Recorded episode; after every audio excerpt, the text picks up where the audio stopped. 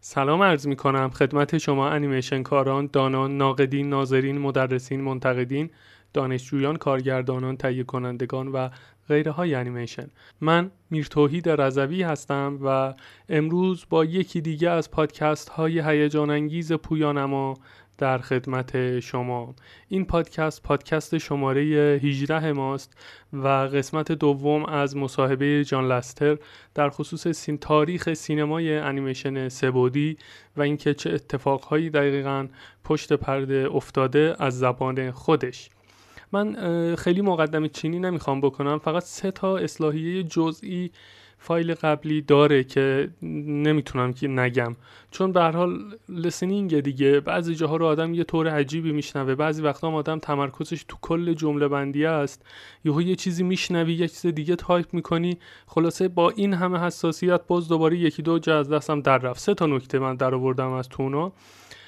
یکیش توی دقیقه سی و چهار که نوش... گفته بودم که استودیوی انیمیشنی نبود که استایل دیزنی رو آموزش بده، در حالی که باید میگفتم مدرسه انیمیشنی نبود که استودیو. از بس گفتیم استودیو دیگه، همش به همه جا میگیم استودیو. دقیقه چهل یکیش بود که اونجا که لایات آرتیست به جان لستر میگه که قبلا هرگز تدریس نکردم، من اونجا گفتم که قبلا هرگز یعنی گفتم قبلا هرگز تدریس نکردم، که در حالی باید اینو میگفتم که قبلا هرگز آموزش ندیدم، یعنی من اکادمیک آموزش ندیدم. دقیقه هشتاد و پنج اون این یه ذره زایه بود، من اصلا نمیدونم اینجا حواسم کجا بود. اون کارگردان آیس ایج میگه که تبدیل شد به دوست من، دوست خوب من. من نمیدونم چرا اینو ترن اوت رو من اینجا نوشتم چیز رو کرد به دوستش و فلان اینا. خیلی زایه. من فکر می‌کنم زایه ترین اتفاق همین یه خط بود. نمیدونم اصلا حواسم کجا بود. حواسم به اون فریزال ورب نبود. ترن آوت رو نه، فقط ترنر رو دیده بودم، نمیدونم چه اتفاقی افتاده بود. خلاصه و دیگه نکته خیلی خاصی به ذهنم نمیرسه، چون من نهایت تلاشمو کردم که ایراد کم داشته باشه و اینها رو گفتم بهتون بگم. البته خیلی مهم نبودند و خیلی صدمه به کل ماجرا وارد نکردن، ولی به هر حال شفاف بودن خیلی بهتره. توی این بخش ما قسمت دومش رو خواهیم داشت. به نکات خیلی خوبی اشاره میکنه جان لستر و میگه که خب استیو جابز یه حرف خیلی خوبی بهشون زده بود و و اینکه چطور عروسک‌هاشو ساختن، چجوری شد که اون چهار تا مورد رو بنیانگذاری کردن قبل از اون توی لوکاس فیلم که بودند چهار تا مورد و خیلی نکته های این شکلی. خیلی استقبال خوبی شده از این پادکست، مخصوصا توی بحث دانلودش توی وبسایت پویانما. مطمئن بودم که این اتفاق میفته، چون خیلی هامون نمیدونیم اینها رو. من خودم هم, هم خیلی هاش رو نمیدونستم و به هر حال زحمت کشیدم کلی. من الان سه روز طول کشید ترجمه و آماده کردن این و امروز کی من دارم اینو رکورد میکنم، جمعه هفته دی ماه نود و هفت.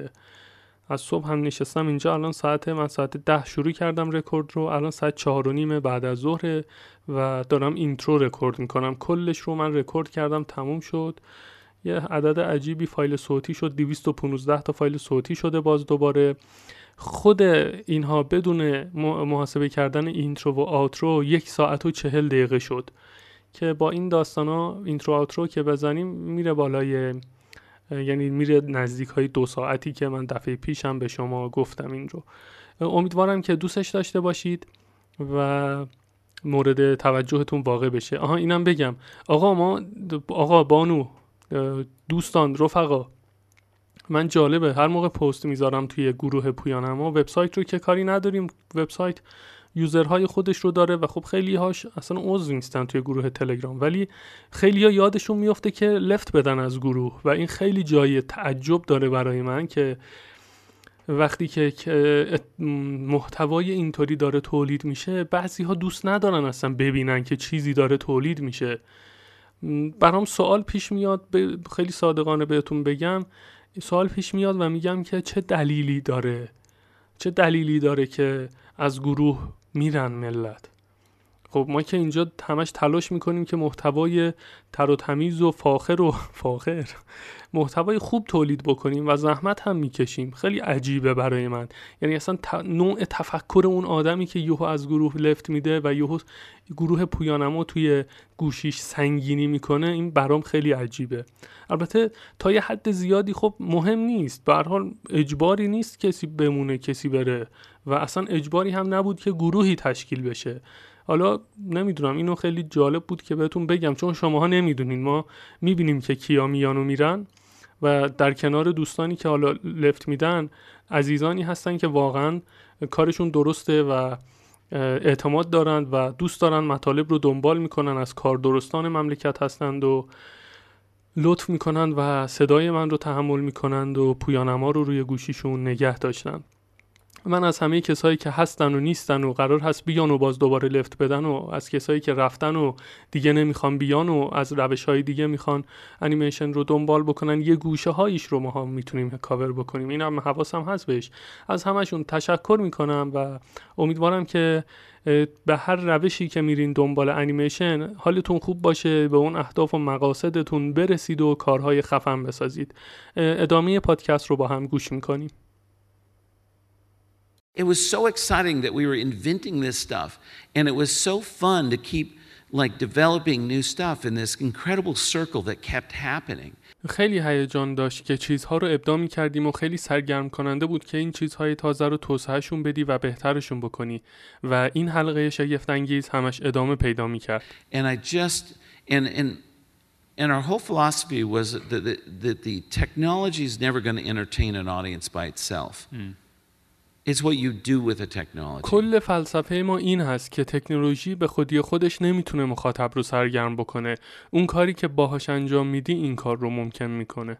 One of one of the greatest moments in my career at Disney. There was one animator in particular that became probably my closest mentor, and it was Ollie Johnston. And I would go in to to his office. I was working on this scene. And یکی از عالی ترین لحظات کاریم توی دیزنی یه انیماتور تکی بود که به نزدیکترین معلمم تبدیل شد، آقای اولی جانستون. روی پلانی کار می‌کردم و می‌رفتم توی دفتر کارش یا توی اتاقش. Um, and he would flip it.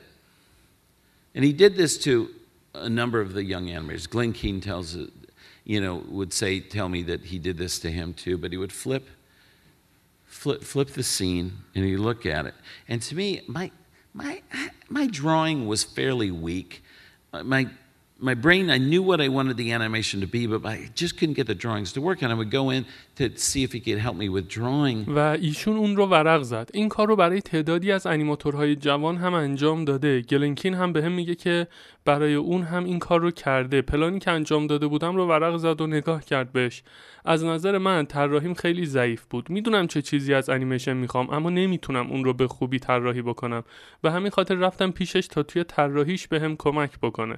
And I was so focused on the drawing, and he would look at it and he goes, John, what's the character thinking? And I, I go, the character thinking. He never, ever, ever, ever, ever thought about the drawings. It was always the character. He was always looking past the character, looking deeper, you know, through it and into it. خیلی زیاد روی طراحی کار متمرکز بودم. به کار نگاه کرد و گفت جان کاراکتر به چی فکر میکنه؟ من هم گفتم کاراکتر فکر میکنه؟ او به هیچ وجه اصلا اصلا و اصلا به طراحی ها فکر نکرد. همیشه کاراکتر بود. او همیشه به درون کاراکتر نگاه میکرد، عمیق‌تر، به اعماق و درون کاراکتر نگاه میکرد. دوستان یه مطلبی که اینجا به ذهنم میرسه اینه که اگر ما اون طراحی ها رو معادل مدل کاراکتر و ظاهر پرزرق و برق دیجیتال سه‌بعدیش در نظر بگیریم، به سادگی میتونیم به این نتیجه برسیم که اگر آقای اولی جانستون الان در قید حیات میبود حتما میگفت نوع مدل، نوع تکسچر و ریگ و این داستانا و مو و این چیزاش و شبیه سازیاش اصلا مهم نیست. چیزی که مهمه اینه که کاراکتر به چه چیزی فکر میکنه. اصلا بحث دو بعدی، سه بعدی، نمیدونم کاتوت و اینا نیست. کاراکتر باید زنده فرض بشه. همون مبحثی که توی قسمت نمیدونم فکر کنم ششم بود از Illusion of Life که توش باز به این مورد اشاره کردیم و ادامه مصاحبه رو میشنویم الان. And it was a character was always alive to him and he always said that the a character's all of the character's actions are driven by that character's thought process. So you have to be clear as to what the character is thinking before you can ever make him move. میدونی کاراکتر همیشه براش زنده بود و ایشون همیشه گفت تمام اعمال و رفتار کاراکتر از میان پروسه تفکرش میگذرن و هدایت میشن. پس قبل از اینکه کاراکتر رو متحرکش بکنی، باید از بابت تفکر کاراکتر مطمئن بشی و برات واضح باشه. And and also then he would say, well, what's his emotional state? Because he would say, you know, a character would move completely differently in two different emotional states. You know, I could I could pick people and we could walk upstairs together and everybody walks upstairs differently. And it defines a character, you know, these simple movements. و همچنین ایشون این رو هم همیشه میگفت سطح احساسی یا حالت عاطفی یا نوع حسی که داره چی هست. ایشون میگفت که کاراکتر در دو حالت احساسی متفاوت کاملا متفاوت حرکت میکنه. میدونی من میتونم چند نفر رو انتخاب بکنم و از پله ها بالا بریم، هر کسی متفاوت از پله ها بالا میره. این حرکات ساده شخصیت رو معین و تعریف میکنن. And then you have a character, you know, sort of like sometimes you want to have a character do emotion, you know, some sort of action and then when you see him do the action in a different emotional state, he'll do it completely differently. گاهی دوست داری کاراکتر یه حسی رو بروز بده یا یه حرکتی رو انجام بده و بعدش وقتی که اون رو توی سطح احساسی متفاوت ببینی، کاراکتر کارها رو و حرکات رو کاملا متفاوت انجام خواهد داد. Case in point, when you go to the exhibit and you see the short film Luxo Junior, there's a little baby lamp, the, the Luxo Junior character. And he hops. He, you know, when he when he's hopping, chasing the ball, he's so excited and happy. He can barely spend any time on the ground. He, he's hopping forward. برای مثال وقتی که برید توی همین نمایشگاه که اینجا ترتیب داده شده و انیمیشن کوتاه لوکسور جونیور رو ببینید، یه بچه لامپ هست کاراکتر لوکسور جونیور و میپره و وقتی که به دنبال توپ هست و میپره و تعقیبش میکنه خیلی شاد و خوشحاله و وقتی رو به جلو میپره به ندرت روی زمین مکث میکنه. At a certain point he pops the ball and he's really sad and he hops out but it's a completely different hop because he's just really sad. He hops and he spends a lot more time on the ground in between hops. And it's so clear, he's sad. There's no dialogue. In fact, there's no faces on these characters. و بعد در یک نقطه مشخصی توپ رو میترکونه و واقعا ناراحته و به عقب میپره. اما این یک پرش کاملا متفاوتیه چون واقعا ناراحته. میپره اما این دفعه زمان زیادی رو روی زمین و بین پرش‌هاش صرف میکنه. خیلی واضحه. اون ناراحته. خبری از دیالوگ نیست. در اصل روی این کاراکترها صورتی در کار نیست اصلا. But there's every single person who watches it will say he's happy here, he's sad here. And and it's it's that kind of thing that that that Ollie was talking about. What's the character thinking? And it was so kind of profound and that's what I would kept talking to the the you know the guys at Lucasfilm about story and character and all like that. اما هر شخصی که بهش نگاه بکنه میتونه بگه که اینجا خوشحاله و اینجا ناراحت و این شبیه همون چیزی هست که اولی جانستون در موردش حرف میزد. کاراکتر به چه چیزی فکر میکنه و این خیلی عمیقه. این چیزی بود که توی لوکاس فیلم با بچه‌ها در موردش صحبت میکردم در خصوص داستان و کاراکتر و چیزهای این شکلی. And I was successfully brainwashed every single one of them. To say the thing that they love the most is not as important as the story and the characters. Mm. The technology is always in service of the story and the characters. If we make films, if we get a chance to make a feature film, that's what's going That's what's going to entertain the audience. و موفق شدم تک تک اونها رو شستشوی مغزی بدم تا بگن اون چیزی که بیشتر از همه دوست دارن به اندازه کاراکتر و داستان مهم نیست. تکنولوژی همیشه در خدمت کاراکتر و داستان هست. اگر فیلم بسازیم، اگر این شانس رو به دست بیاریم تا فیلم بلند انیمیشن بسازیم، این چیزی هست که مخاطب رو سرگرم خواهد کرد. And then you, and then you got that chance with Toy Story, right? Yeah. Yeah. We did um, in the beginning of, of uh, the existence of Pixar. We were the, uh, the, the Lucasfilm Computer Division uh, existed from nineteen seventy-nine to nineteen eighty-six. Um, there was about forty people in the Lucasfilm Computer Division. مجری میگه که خیلی ها همین شانس رو با داستان اسباب بازی به دست آوردن، نه؟ جان لستر هم میگه آره، در روزهای اولیه وجود پیکسار بخش انیمیشن کامپیوتری لوکاس فیلم میان سالهای هزار و نهصد و هفتاد و نه تا هزار و نهصد و هشتاد و شش وجود داشت و حدود چهل نفر اونجا بودند. And it's a pretty remarkable moment in history that people don't quite know about. Ed Catmull was hired by George Lucas, and George Lucas funded it with his own money, um, the belief that computer technology could come into filmmaking and, and really, you know, be able to make things better. این یک نقطه قابل توجه توی تاریخ هست که خیلی ها در موردش چیز خاصی نمیدونند. اد کتمال توسط جورج لوکاس استخدام شد و جورج لوکاس هم شرکتش رو با پول خودش تأسیس کرد. او معتقد بود که تکنولوژی های کامپیوتری میان توی فیلمسازی و میتونن چیزها رو بهتر بکنند. And so that group of forty people during those years did four projects. Three of them George asked asked um, Ed to to develop. And, and Ed brought the, the fourth one. بنابراین اون گروه چهل نفری طی اون سالها چهار پروژه رو انجام دادند. سه تاش رو جورج لوکاس از اد کتمال خواست تا روشون کار بکنه و اد هم چهارمی رو به ارمغان آورد. Digital non-linear film editing. Um, if you know Final Cut Pro or the Avid, it's a predecessor to that. What made that possible? Um, digital sound editing. Anybody does Pro Tools? Any kind of digital sound editing, the digital compositing of images to replace the optical printer. I mean, our phones can do that now, and and three D computer animation. Those things didn't exist before nineteen seventy-nine. تدوین دیجیتال غیرخطی فیلم. اگر فاینال کات پرو یا اوید رو میشناسید، قبلش این بود که این کار رو ممکن کرد. تدوین صدای دیجیتال، کسایی که با پرو تولز کار میکنن به نوعی تدوین صدای دیجیتالیه. کامپوزیت دیجیتالی تصاویر از طریق پرینتر اپتیکال، منظورم اینه که تلفن‌های ما هم الان قادر به انجامش هستند، و انیمیشن سه‌بعدی کامپیوتری. این چیزها قبل از سال هزار و نهصد و هفتاد و نه وجود خارجی نداشتند. من تبدیل کردم تاریخ رو، شد دی ماه هزار و سیصد و پنجاه و هفت. آره. And that forty people led by Ed Catmull invented those four things during that period of time, which is really remarkable, and that story is really never told. And and so we we went to, um, and so then Steve Jobs came into our life. و این چهار چیز تحت هدایت آقای اد کتمال و با همکاری اون چهل نفر در اون بره از زمان ابداع شد که خیلی قابل توجهه و این چیزیه که خیلی گفته نشده که حضار تشویق میکنن و اینا، و میگه که بعدش استیو جابز وارد زندگی ماها شد.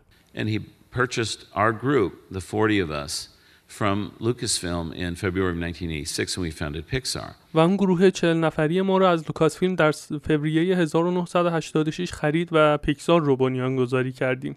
So one of the things that Ed Catmull, who was, you know, the president um, of the company, wanted to do is is there was a computer there was not much going on in computer animation at the time, and there was um, one conference called SIGGRAPH. It still exists. یکی از کارهایی که اد کتمال خواست انجام بده به عنوان رئیس کمپانی این بود که اون موقع ها خبر زیادی و کارهای زیادی در خصوص انیمیشن کامپیوتری وجود نداشت و یک کنفرانسی بود به اسم سیگراف که هنوز هم وجود داره. But it was where everything was happening. It was like, you know, it's so funny to have like thousands of pasty white nerds coming out of their basements to party their brains out for one week a year and then they go back in their basements, you know, to اونجا جایی بود که همه اتفاقها رخ میداد. خیلی جالبه، هزاران خوره کامپیوتر که مثل خمیر سفید بودند از زیر زمینهاشون بیرون می آمدن تا مغزهاشون رو یک هفته در سال تخلیه بکنند و باز مجددا برگردن به زیر زمینهاشون.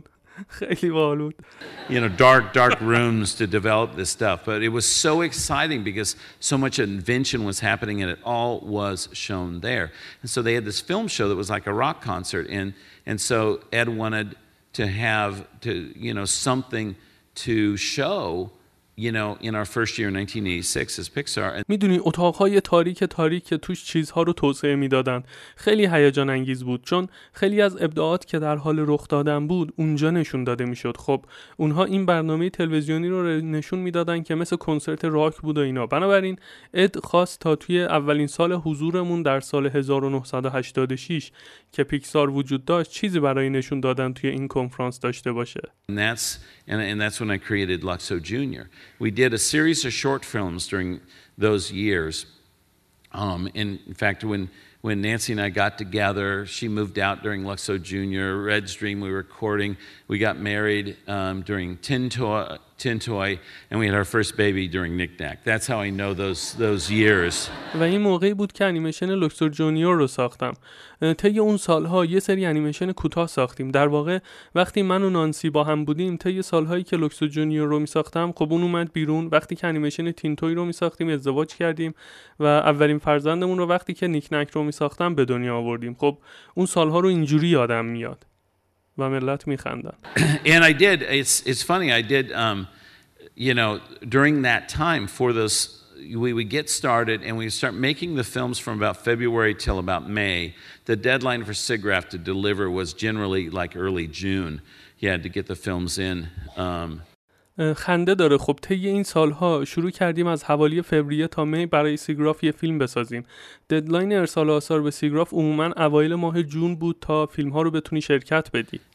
There and so I would and we the animation department had like two computers and you know I would take the midnight shift, you know I'd work through the night and so I actually had a futon under my desk and those those you know from eighty-four Yeah, eighty-four, eighty-five, eighty-six, eighty-seven, eighty-eight, and eighty-nine. I, during the springtime, I basically stayed at work and worked through the night. دپارتمان انیمیشن دو تا کامپیوتر داشت. میدونی من هم شیفت شب رو برمی داشتم و کل شب رو کار میکردم. در واقع یه ظرف غذا هم زیر میزم داشتم همیشه. سالهای هشتاد و چهار، هشتاد و پنج، هشتاد و شش، هشتاد و هفت، هشتاد و هشت و هشتاد و نه. طی فصل بهار هم در واقع موندم و کل شب رو کار کردم.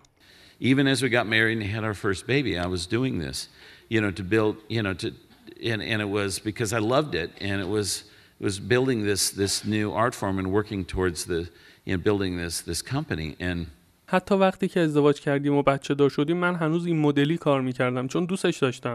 داشتیم کار میکردیم تا این فرم هنری تازه رو ایجاد کنیم و این شرکت رو ببریم جلو. Um, and so Nancy would show up with clean laundry, and she'd make meatloaf for me, and come up and it was so it was so cute and stuff and I just it was so much fun, you know, and I'd come home usually once a week to come home and and stuff. نانسی هم با لباس‌های شسته و تر و تمیز می اومد، نون و غذا می آورد و برام میتلوف درست می‌کرد. یه غذای خاصیه که با گوشت درست میشه.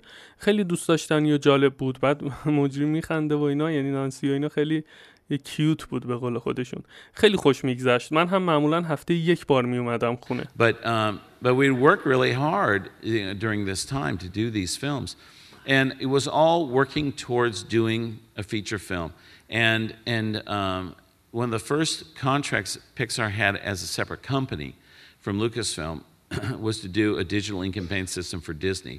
They called it the CAPS system. اما طی این مدت خیلی تلاش کردیم و کار کردیم تا این فیلم ها رو بسازیم. همه هم در راستای ساخت فیلم بلند انیمیشن بود و اولین قراردادی که پیکسار به عنوان یه شرکت خودمختار و مستقل از لوکاس فیلم داشت یه پروژه ساخت سیستم دیجیتالی اینک اند پینت بود برای دیزنی با نام کپس سیستم. And um and so it started our relationship with Disney.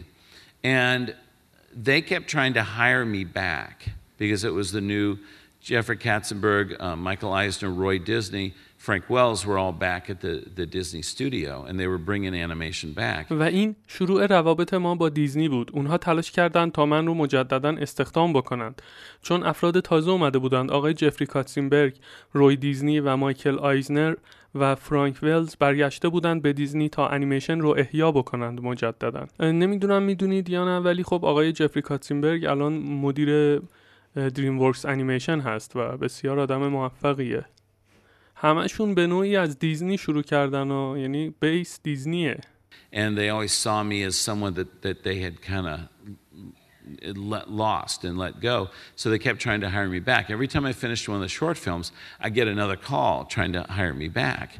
اونها منو همیشه به عنوان کسی میدیدن که از دست داده بودند و اجازه داده بودند که بره. همش تلاش میکردن تا منو برگردونن و هر بار هم که یه فیلم کوتاه تموم میکردم یه تماس تلفنی دریافت میکردم تا من رو مجددا استخدام بکنن. And um and so it really got to a point where you know we I wasn't making very much money at all. Nancy, I had a salary freeze for the whole eighties. I was making the same amount of money the entire time. Nancy was working at Apple. و بعد واقعا کار به جایی رسید که میدونی من نمیتونستم پول زیادی در بیارم. حقوق سالیانم در کل دهه هشتاد میلادی ثابت بود. همش یه میزان ثابتی از پول رو در می آوردم. نانسی هم توی اپل کار میکرد. Um, I have to give my my incredible wife in the history of of computer animation. She She was the very first person ever to do three D computer animation on a Macintosh. She was in the advanced research group at Apple Computer. She worked her way through Carnegie Mellon University as a single mom on welfare and then got a job at Apple. And her group um, invented, she didn't invent QuickTime, but her group invented QuickTime. من باید زنم رو هم توی تاریخ انیمیشن کامپیوتری دخالت بدم. ایشون اولین شخصی است که برای نخستین بار با مکینتاش انیمیشن دیجیتال کامپیوتری ساخت.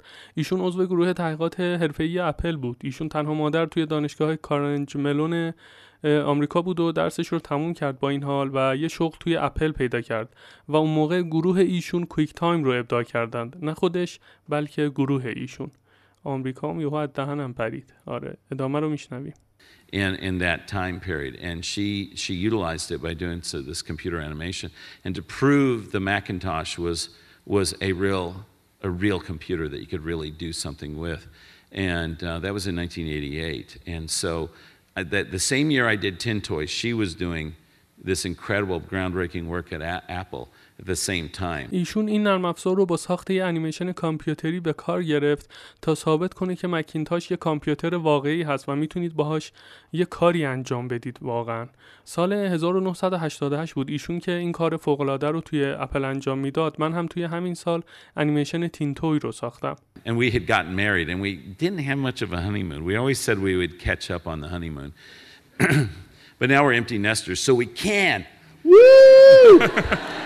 thirty-five years of, of, of kids. We can do it, honey. We can go on our honeymoon. و بعدش ازدواج کردیم. ماه عسلی هم نداشتیم. همیشه میگفتیم سر فرصت میریم ماه عسل ولی حالا کسی دیگه کسی تو خونه نیست. پس میتونیم بعد سی و پنج سال بچه داری بریم ماه عسل. و ملت تشویق میکنن و خودش یه داد و بیداد و هورایی میکشه این وسط و البته اینجا شخص اشخاص به ماه عسل نرن انگار که مثلا یه اتفاق بسیار ناخوشایندی توی زندگیشون افتاده ولی خب اینا سمبل آدم هایی هن که واقعا تلاش کردن و کسی که به کارش عشق علاقه داره و تلاش میکنه از یه چیزهایی میزنه که خیلی ها نمیتونن چیز بکنن دیگه ازش گذر بکنند به نوعی. آره ادامه رو میشنویم. Um, but we uh, but it, it was so exciting during that time period because there was so much invention going on. The SIGGRAPH was so exciting. But it got to a place where it's like Ed and I looked at each other and said, "Let's Let's let's do our dream. Let's work towards doing a feature film." ولی اون بره خیلی هیجان داشت چون خیلی ابداعات در حال رخ دادن بود و سیگراف خیلی هیجان انگیز بود و بعد کار به نقطه‌ای رسید که من و اد کتمل به هم نگاه کردیم و گفتیم بیا به سمت رویاهامون حرکت کنیم بیا فیلم بلند انیمیشن بسازیم. And so finally we kept and Steve Jobs really helped out with Disney and said instead of trying to hire John away just let him make a movie at Pixar.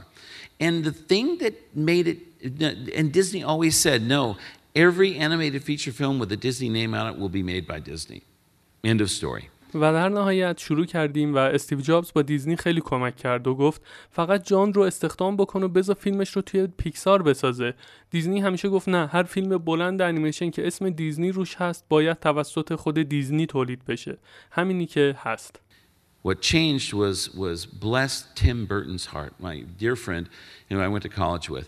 He had done um When I, when I was doing the Wild Things test and developing Toaster, right across the hall from him, he was doing this puppet animated film called Vincent, and he had developed a feature film just like me to utilize that technology. It was called The Nightmare Before Christmas. چیزی که تغییر کرد، دم تیم برتون گرم، دوست بسیار صمیمی منه که با هم دانشگاه رفتیم. وقتی که تست چیزهای وحشی کجا هستند و توستر رو توی اتاق کناری انجام میدادم، ایشون داشت روی انیمیشن عروسکی کار میکرد با نام وینسنت و اون هم مثل من داشت یه فیلم بلند رو توسعه میداد، دقیقاً مثل من، تا تکنولوژی رو قابل استفاده بکنه که بعد کابوس قبل از کریسمس شد. It was an original idea he come up with, and then he left um, to do Pee Wee Herman and all, all that, you know, and, and his career just, you know, Beetlejuice and all like that, it just exploded. It was great. He's so talented. But he always wanted Nightmare Before Christmas back from Disney. ایده اورجینال خودش بود، اون کابوس قبل کریسمس، و بعد رفت تا پی وی هرمان رو انجام بده. تیمش بیتل جویس رو انجام داد که منفجر شد از لحاظ موفقیت. کار عالی بود، ایشون خیلی با استعداد و توانمنده، اما همش میخواست کابوس قبل از کریسمس رو از دیزنی برگردونه. ببینید اینجا که داره میگه که میخواست که کابوس قبل کریسمس رو از دیزنی برگردونه، من مطالب رو که توی اینترنت داشتم میخوندم، ماجرا از این قراره که اون موقع تیم برتون در استخدام والت دیزنی بود و یه ایده‌ای به ذهنش رسیده بود و همیشه تعطیلات کریسمس و اینا رو دوست داشت و اینا. این ایده رو از یه سری شعر و اینا هم الهاماتی گرفته بود، داستان و شعر و اینا. توی مثلا پنج شش صفحه این ایده رو مینویسه، به مسئولین وقت دیزنی میگه که آقا اینو بیایید بسازیم. اونا هم اوکی میدن، میسازن. اواسط کار یهو میبینن که خیلی داره ماجرا متفاوت میشه از اون چیزی که توی استایل دیزنی مطرح بوده اون موقع و فلان اینا، و پروژه رو تعطیل میکنند و این هم خب ضررهایی بهشون زده بوده از لحاظ مالی و اینا و اخراجش میکنند. بعد خود چیز تیم برتون میره که یه سری کارهای موفقی بسازه. بذار من اسمشون رو ببینم اینجا، بیتل جویس و بتمن و اینا خیلی کارهای موفقی میشن و چیز میشه دیگه. دوباره والت دیزنی یه تکونی میخوره، میگه که حالا تیم برتون این انقدر معروف شده، بیاید یه کاری بکنیم. بعد این هم چون ایدهش اونجا مونده بود، داشته آب میخورده، خاک میخورده، آب میخورده چیزه، سعی داشت که برگردونه ایده رو، از چنگ اونا در بیاره تا خودش به صورت مستقل تولید بکنه این رو. And so Disney said, why don't you make it for us? And so at that point in time, he had enough clout to where he called his own shots. I wanted puppet animated, and we're going to set up um, a studio up in San Francisco, which they did. And Henry Selick, he, he picked as his director, and he they created um, Nightmare Before Christmas. Up. پس دیزنی گفت وقتی که اونو، یعنی مایلیم که اونو فقط برای ما بسازی. اون موقع ها تیم برتون اونقدر شناخته شده بود که تصمیمات رو تغییر بده. به خاطر همین، چون اون دوتا کار رو ساخته بوده و معروف بوده که خوندم براتون، به خاطر همین میگه که جان لستر انقدر شناخته شده بود که تصمیمات دیزنی رو تغییر بده، عوامل دیزنی رو و شادهای دلخواهش رو بسازه. گفت انیمیشن عروسکی میخواد و یک استودیو میخواد که توی سان فرانسیسکو تأسیس بشه برای این کار، که اون هم انجام میشه. واقعی هنری سلیک رو به عنوان کارگردان انتخاب کرد و با هم کابوس قبل از کریسمس رو شروع کردن به ساختن و ساختنش. جالبش اینجاست که خب دیزنی هم دیده بود که تیم برتون تیم برتون شده، چیز دیگه دید که بوی پول این وسطه، کلا گفت آقا ما کابوس قبل کریسمس رو نمیدیم به خودت که مثلا بری سودش رو برای یکی دیگه به ارمغان بیایی، برای ما بساز، ما هم هستیم با استایل خودت. آره ادامه میده و جان لستر یه نکته خیلی باحالی رو میگه. حالا بریم جلوتر. There and it was the first time an animated film made, and Disney justified it by saying it's a different technique than cel animation, which was their bread and butter, would be made in by somebody else but released by Disney. اولین بار بود که یه فیلم انیمیشن ساخته شد و دیزنی با گفتن این که این یه تکنیک متفاوتی هست نسبت به اون سل انیمیشنی که براشون مثل آب خوردن تو چیز تولیدش، توجیه کرد که یکی دیگه فیلم رو ساخته و تنها انتشار اون با دیزنی بوده. That opened the door for us. Then they came to us and said, we're doing this puppet animation with Tim Burton. Now we're, we're ready to talk to you about doing a computer animated film with you guys, because we had been working on them for a long time. این اتفاق دربها رو برای ما باز کرد. اونها اومدن پیش ما و گفتن داریم این انیمیشن عروسکی رو با تیم برتون میسازیم و حالا آماده هستیم تا در خصوص ساخت انیمیشن کامپیوتری باهاتون مذاکره بکنیم، چون ما مدت‌های زیادی بود یعنی مدت زیادی بود که روشون کار می‌کردیم، یا اگر بخوایم خودمونی بگیم رو مخشون کار می‌کردیم. آره، رو مخ عوامل دیزنی، مدیران دیزنی. Every time they would call me to try to hire me back, it's just let me make a film for you up here, and they go no. And finally they said, okay, we're interested in doing that. Come back when you have an idea. هر موقع هم تماس می‌گرفتن که من رو استخدام بکنن، میگفتم اجازه بدید همینجا توی پیکسار براتون فیلم بسازم دیگه، و میگفتن نه. در نهایت قبول کردن و گفتم باشه، مشتاقیم که انجامش بدیم. وقتی که ایده داشتی بیا صحبت بکنیم. خیلی هم عالیه به نظر من، چون این احساس این که یه کاری داره جلو میره و پیش میره خیلی حس مثبتیه. So we came, we were like looking at each other, Andrew Stanton, Pete Docter, Joe Raft and myself were saying like, you know, and and we always said we had did, done the short film Tin Toy, which was the first computer animated film to win an Oscar for animated short film in nineteen eighty-eight. And it was about toys being alive. And we always thought that the idea of toys being alive was the perfect, perfect um, kind of subject for computer animation.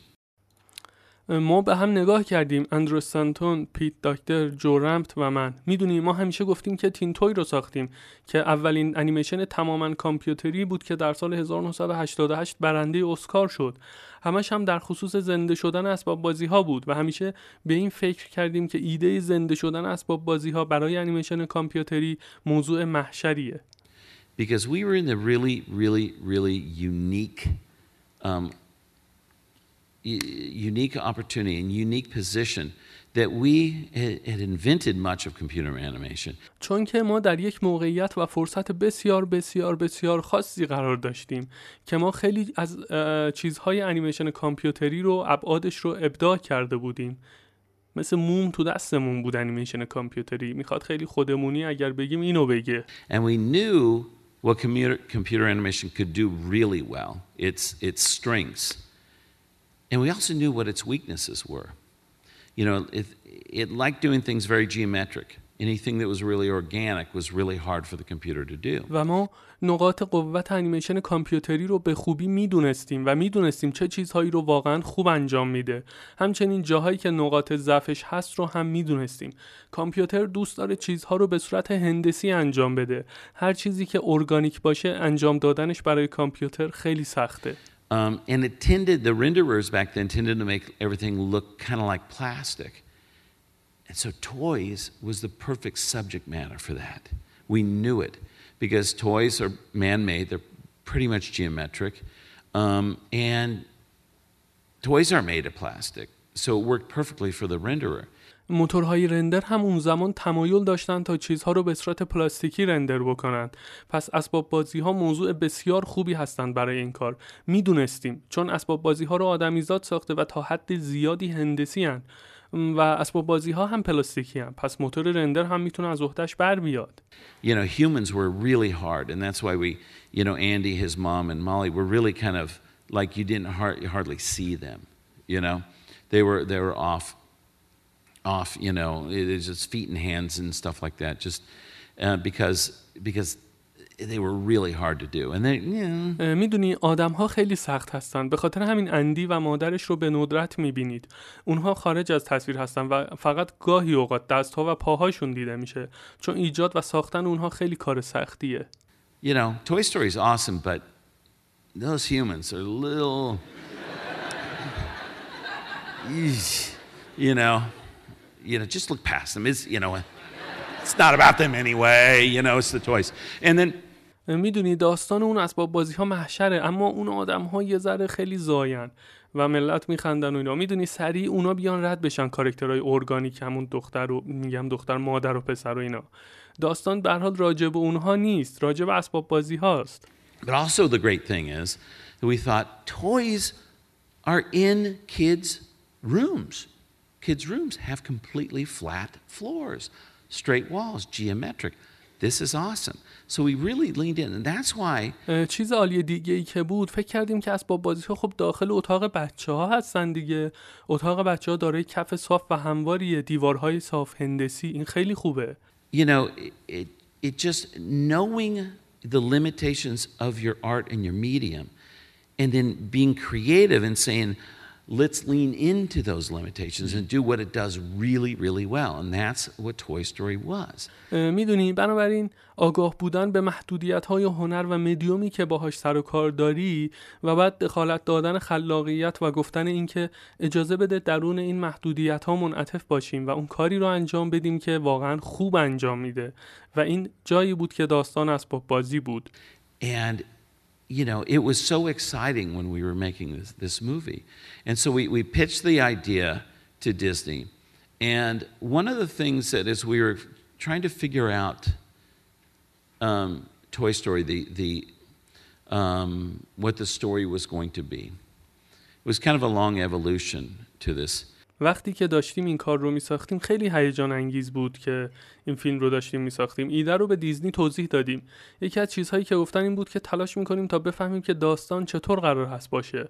یه روند تکاملی طولانی بود. We made a list actually of what we didn't want um what we didn't want the movie to be. We we didn't want it to be like what Disney was doing so well. Right? They they had the corner on the musical. They were doing Little Mermaid, Aladdin, Beauty and the Beast, Lion King, right in that time frame. And they were just nailing it and they were great and we were like, we're not going to, we don't want to do that. در واقع ما لیستی تهیه کردیم از چیزهایی که مایل نبودیم فیلم اون شکلی باشه. مثلا ما نمیخواستیم اونطوری باشه که دیزنی عالی اون کارها رو انجام میده. اونها یه دستی و یه حرفی توی موزیکال داشتن و گوشه خودشون رو داشتن توی این بحث موزیکال. اونها پری دریایی کوچولو علاءالدین دیو و دلبر شیرشاه رو در اون برهه زمانی ساختند و همه عالی بودند. ما نمیخواستیم این کارها رو انجام بدیم. We want to do something more contemporary, something different, something that, that felt you know, a different type of story. And then and then we discovered um, the genre of the buddy picture. Mm. Um, and it had never been done in animation. ما می‌خوایم کاری معاصرتر انجام بدیم، چیزی که حس بشه نوع دیگه‌ای از داستان رو داره و هست. و بعد ما ژانری رو کشف کردیم با عنوان بادی پیکچر که در این ژانر انیمیشنی تا اون زمان ساخته نشده بود. For and what we were looking for was simply we wanted our main character to be the most interesting character in the film. Disney tended to to to not want to ever make their characters flawed, their main characters. چیزی که ما به دنبالش بودیم به سادگی این بود که می‌خواستیم کاراکتر اصلی ما جذاب‌ترین و جالب توجه‌ترین کاراکتر فیلم باشه. دیزنی تمایل داره تا کاراکترهای اصلیشون رو با اشتباهاتی که مرتکب میشن تضعیف نکنه. Like Aladdin. Aladdin is one of my favorite animated films. But you know, the Aladdin character himself is is kind of the the most boring character in the movie when Jafar and the genie and yeah. and the you know all the other characters are brilliant because they're all deeply flawed. مثل علاءالدین. علاءالدین یکی از فیلم‌های انیمیشن مورد علاقه منه، اما میدونی خود کاراکتر علاءالدین علاءالدین خسته کننده ترین کاراکتره، در حالی که جعفر و اون جن و بقیه کاراکترها عالی هستند چون عمیقاً خطاکارند. راستش اینجا این فلاد رو که عنوان کرده because they are deeply flawed، من این رو توی دیکشنری بذار بخونم براتون. نوشته که یه, ت... یه مفهوم بیشتر نداره و نوشته که spoiled by having mistakes, weaknesses or by being damaged. خب من این رو چیزی به جز خطاکار به ذهنم نرسید. اگر پیشنهادی دارید لطفاً ارائه بکنید دیگه، ممنون میشم. چون من فکر میکنم اینجا چون عمیقاً خطاکار هستند بهتره مرتکب اشت... مرتکب مرتکب اشتباه میشن. منظورش اینه، میخواد این مفهوم رو برسونه و دیزنی میگه که همش دوست داره که کاراکترهای اصلیشو خیلی خ... بدون خطا بدون اشتباه و اینا نشون بده که اینا نمیخواستن این شکلی باشه. آره این توضیحات جنبی من تموم شد، ادامه مصاحبه رو گوش میکنی. You know and so we said we want to have a flawed main character and then when we discovered the buddy picture it's like by nature the main character grows tremendously. A buddy picture is where you have two characters that are as opposite as possible and some situation caused them to be forced to be together. پس ما هم گفتیم که کاراکتر اصلی خطاکار می‌خوایم. وقتی که ژانر بادی پیکچر رو کشف کردیم، مثل این بود که به صورت طبیعی این ژانر خیلی خوب رشد می‌کنه. بادی پیکچر ژانریه که دو تا کاراکتری رو داری که تا جایی که امکانش هست متضاد هم هستند و در وضعیت‌های به خصوصی اونها مجبور میشن که کنار هم باشند. کنار هم باشن یا متحد بشن دیگه. آره. Beyond their choice, they don't want to be together, and through the, through the association and the adventure of being forced together, they grow tremendously to the point where where they all they want to do is be together. They love each other so much, and we just love that idea of, of this growth, and so it fit perfectly in the idea of toys being alive because we. آخه بابا این جان لستر نفس نمیکشه. میگه که اونها نمیخوان با هم باشن، اما انتخاب با خودشون نیست. از طریق همین ماجراجویی‌های متحدانه که مجبور شدند با هم باشن، اونها خیلی رشد میکنن و به نقطه‌ای میرسن که بعد تنها چیزی که میخوان انجام بدن با هم بودن هست.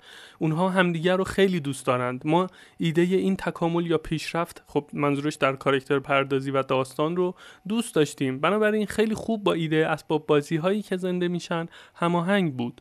We said, well, what if we had an old toy that was a child's favorite and and a new toy on his birthday.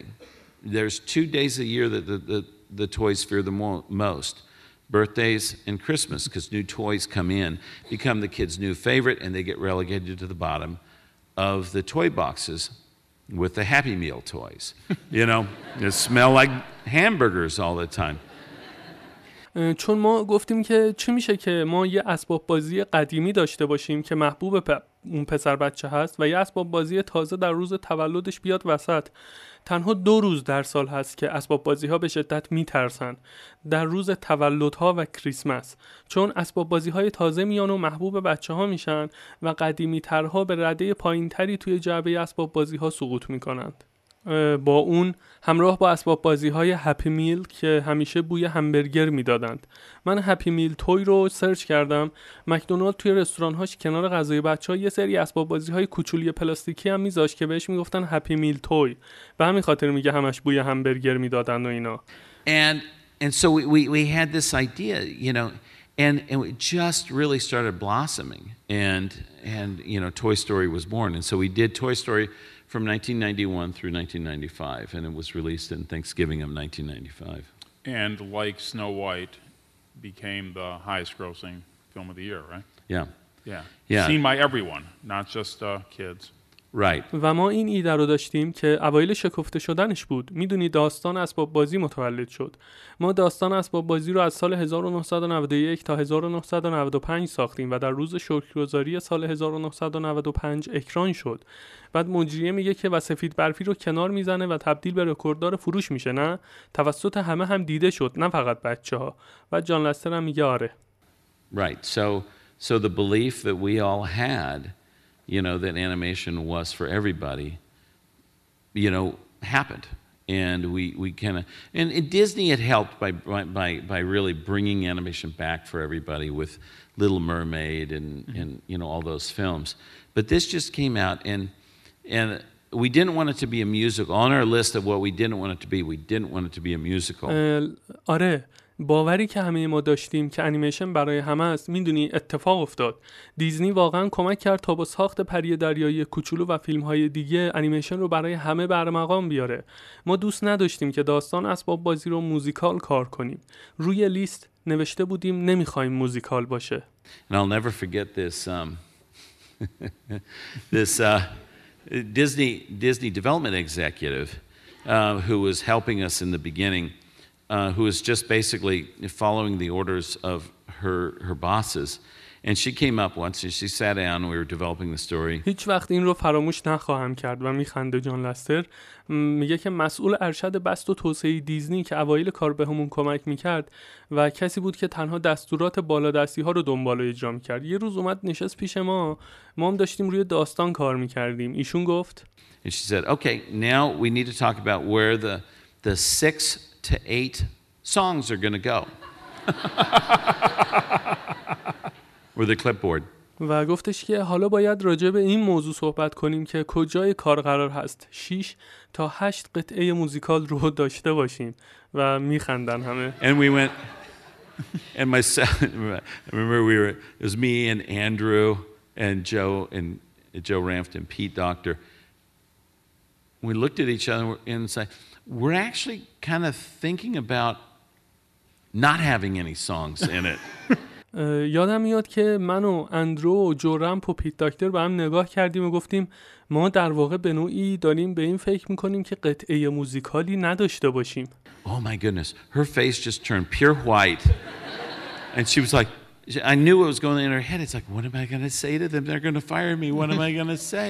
اوه خدای من، صورت اون خانم مثل گچ سفید شد. میدونستم چی تو کلش میگذره. میگفت خدای من الان به بالادستی چی باید بگم؟ اخراجم میکنن. بدبخت شدم. چه خاکی سرم بریزم و این چیزا.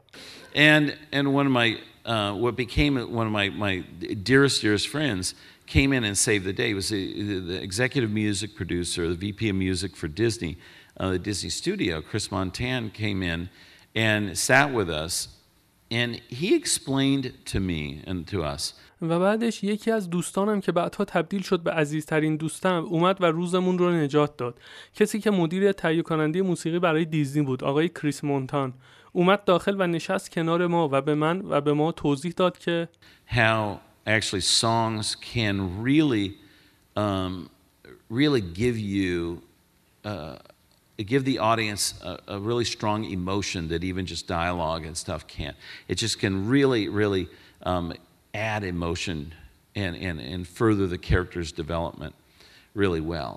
و توضیح داد که موزیک چقدر میتونه واقعا احساس قدرتمندی به مخاطب بده که دیالوگ خالی از انجام این کار عاجزه. موزیک میتونه واقعا احساس رو به کار اضافه بکنه و کاراکترها رو خیلی بهتر رشد بده. And so he came back with a great idea where we looked at um, we looked at two movies um, and how how songs were used. Uh, The Graduate and Simon and Garfunkel had they had written songs specifically for the movie and they were played in the movie in a particular, you know, place and time, but they were sung by Simon and Garfunkel. It was sung by somebody else, but you, you it worked. You got it. بعدش ایشون با یک ایده خیلی عالی برگشت و ایده به ذهنش رسید. منظورشه ما دو تا فیلم رو تماشا کردیم که آهنگ‌ها چطور استفاده شده.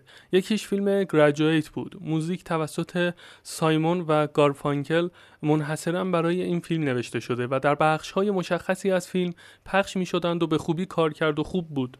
Also um, Harold and Maude with Cat Stevens was the same thing. And so we we actually then turned around and and he he Great. He made up a name that sounded so good that the head of the studio would never admit he didn't he didn't know what it meant. و دومین فیلم هم ماد اند هارولد بود که همون چیز بود و موزیکش کار کت استیونز بود. بعد ایشون یه اسم الکی از خودش در آورد که انقدر خوب بود که رئیس استودیو اصلا به روی خودش نیاورد که معنیش رو نمیدونه. یعنی ایدهشون این بود که الکی فیلم بازی کنن که مثلا دوتا فیلم رو دیدیم بررسی کردیم و حالا یه ایدهمون اینه که مثلا یه همچین موسیقی داشته باشیم. بعد یه اسم الکی از خودشون ساخته و پرداخته کردند و تحویل مدیر اون استودیو دادند و میگه الان خیلی باحاله، میشنویم بقیه‌شو. Because he didn't want to show that he didn't know anything. But he and so it was cohesive song song score. It was like we're going to do a cohesive song score. It's like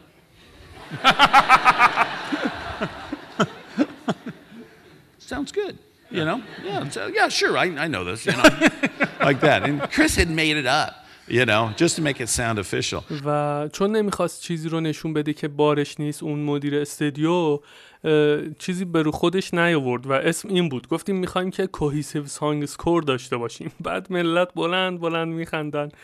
خب جان لستر هم داره ادای اون مدیر استودیو رو در میاره یه ذره و میگه که خب به نظر خوبه، آره میدونم چیه، حله، خوب میشه.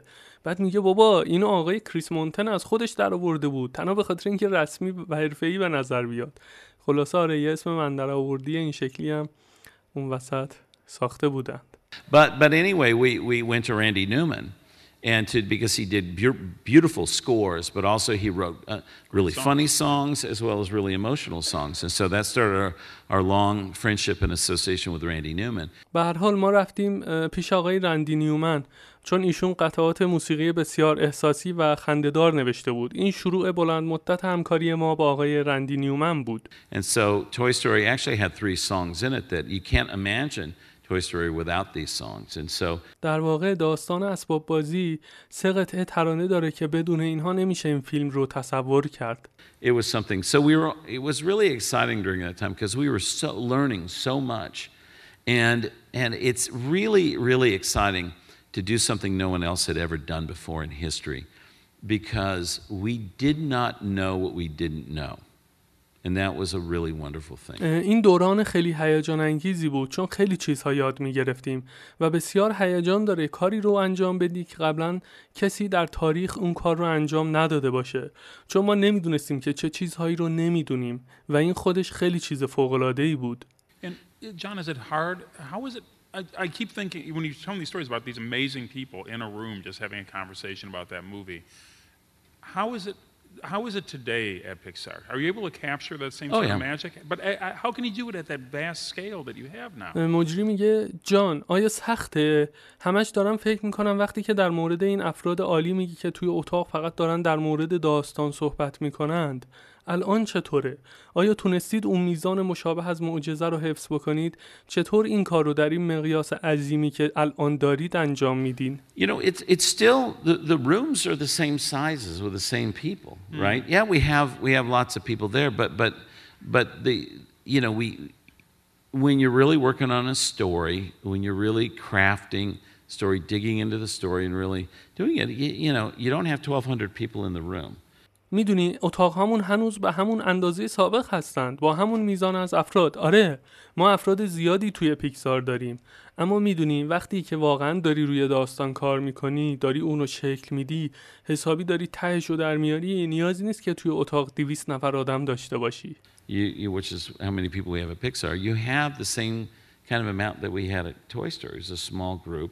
And and the the the way that we evolved during Toy Story became the foundation of how we work as a creative organization. همون میزان آدم‌هایی که توی داستان اسباب بازی داشتیم رو داریم، یه گروه کوچیک، و به اون روشی که در دوران ساخت داستان اسباب بازی تکامل پیدا کردیم تبدیل شد به پایه و اساس نحوه کار ما به عنوان یک سازمان و تشکیلات خلاق.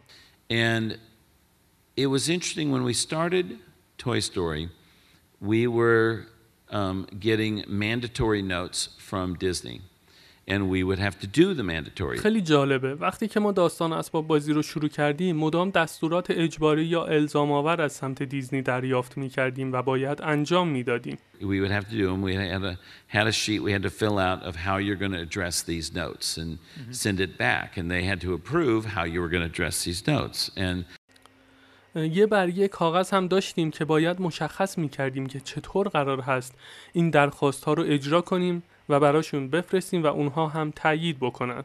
داخل پرانتز من اینو بگم که اگر پادکست های کتاب ایلوژن آف لایف رو دنبال کرده باشید احتمالاً میتونید حدس بزنید که چرا دیزنی اینطور الزام آور رفتار میکرد اون موقع، چون طبق گفته خودشون مایل نبودن تا اون میزان فروش و محبوبیت و مخاطبانی که با استایل دیزنی به دست آورده بودند رو از دست بدن. به همین خاطر اینطوری رفتار میکردن و به نوعی میخواستن توی استوری هم از این قوانین تبعیت بکنه. ادامه مصاحبه رو میشنویم الان. So we would do this and we had gotten uh, we had started working down and developing this idea. And there was an inherent fear from Disney, some some some of the executives at Disney about بنابراین این کار رو انجام میدادیم و شروع کردیم به کار روی این ایده. یک ترس به ارث برده شده از دیزنی از برخی رؤسای دیزنی وجود داشت در خصوص if It's a story about toys being played with by kids. What's in it for the adults? And they were really, really scared of that. So they kept using the word, make it edgy. Make it edgy. Make it edgy. Uh... و میگفتن که اگر داستان در خصوص اسباب بازی هایی هست که توسط بچه ها بازی میشن، خب چه چیزی توی فیلم برای بزرگسال ها وجود داره؟ خیلی خیلی از این موضوع میترسیدن، به همین خاطر همش از این واژه استفاده میکردند. Make it edgy. Make it edgy. من این edgy رو خب میدونستم که چجوریه و میخوام اینو تحت این تعریف دیکشنری ارائه بکنم. از واژه‌های پرکاربردیه. لانگمن تعریف شماره یک رو اینجوری نوشته: نگرانی یا اضطراب. و توی بخش تریژر تحت تنس یا تنش طبقه بندی شده بود، به این معنا که طوری نگران و ناراحت بکنه اون موضوع که نتونی آرامش داشته باشی. یه تعریف دیگه هم این بود: نگران شدن بابت این موضوع که حس می‌کنی اتفاق بدی میفته و نمیتونی راحت بشینی. به نظر من همه اینا صدق میکنه توی واژه جمله make it edgy، چون مدیران دیزنی به خاطر اینکه تماشاگر بشینه تو سالن فروش داشته باشه نمیتونست به صورت شفاف منظورشون رو بیان بکنه و انیمیشن کامپیوتری هم بلد نبودن دیگه، به خاطر این همش به اینا میگفتن که اجی بسازیدش، یه طوری باشه که تماشاگر رو لبه صندلی بشینه، فقط باید حوصله بزرگسال‌ها سر نره به نوعی. و ادامه رو میشنویم الان.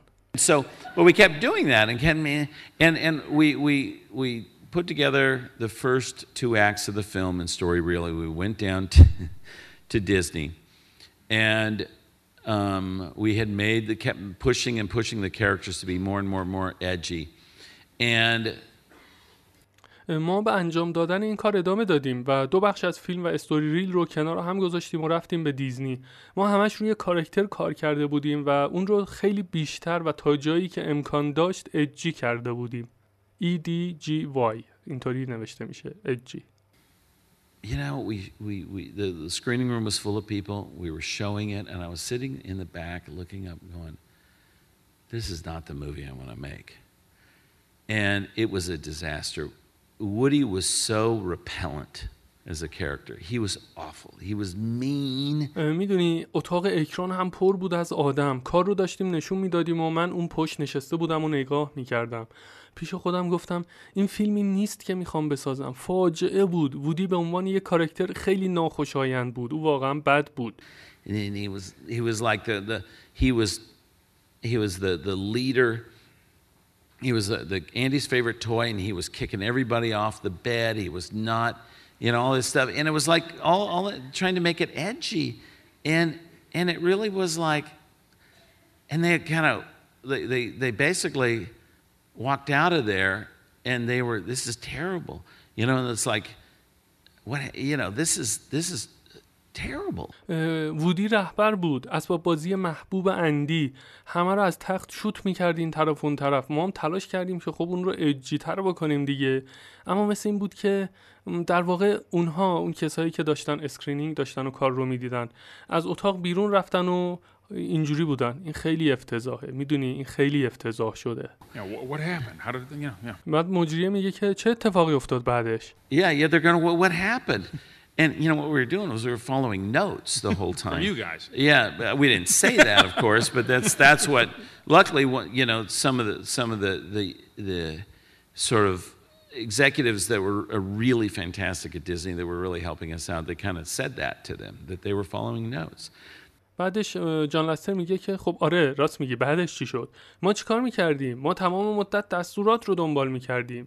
مجریه میگه که شما هم. جان لستر میخنده میگه آره البته که ما که اینو نمیگفتیم، اما برخی از مدیران که واقعا عالی بودند و خیلی بهمون کمک کردند به طریقی بهشون گفته بودن که بابا اینا فقط دستورات شما رو اجرا کردن دیگه، کار اینطوری آشغال از آب در اومده، ولشون کنید بذار کار خودشونو بکنن. البته اینجا یه جورایی آدم میتونه نتیجه بگیره که کار انیمیشن و کاری که میخواین بسازین رو با دستورات و با یه سری بخشنامه و اینها نمیشه، یعنی اون ذوق رو که یکی دیگه بکشه درونت دیگه اون هیچ وقت اون کاری که میخوای از آب در نمیاد، حتی اگر اون سازمان یه سازمان بسیار موفقی باشه. به هر حال هر کسی یه نوع آره ولش کن. آره ادامه رو میشنویم. خیلی خیلی دیگه من نرم تو فاز حاشیه چینی، حاشیه به حاشیه روی. آره. And so, but they basically were going to, um, we had, right after that, they got, called us in, and they said, we're going to shut production down. You're going to lay everybody off. and you, we're going to move your entire story team down to Disney because clearly you guys can't do it on your own. درست بعد از اون با همون تماس گرفتن و گفتن ما خیال داریم تولید رو تعطیل کنیم. همه رو میتونید به تعطیلات موقت بفرستید و همه افراد تیم داستان نویسی شما رو به دیزنی منتقل کنیم چون واضح هست که نمیتونید خودتون داستان رو به نتیجه برسونید. And um, we are going to um, work with you until we can get get the story, you know, story back on track and get what we like, or else we're not going to make this movie. و خیال داریم با شما کار کنیم تا جایی که داستان رو به مسیر اصلی بندازیم و چیزی که دوست داریم رو کسب بکنیم. در غیر این صورت مایل نیستیم این فیلم رو تولید بکنیم. Nancy and I had just broken ground in building a new house. It was three weeks before Christmas.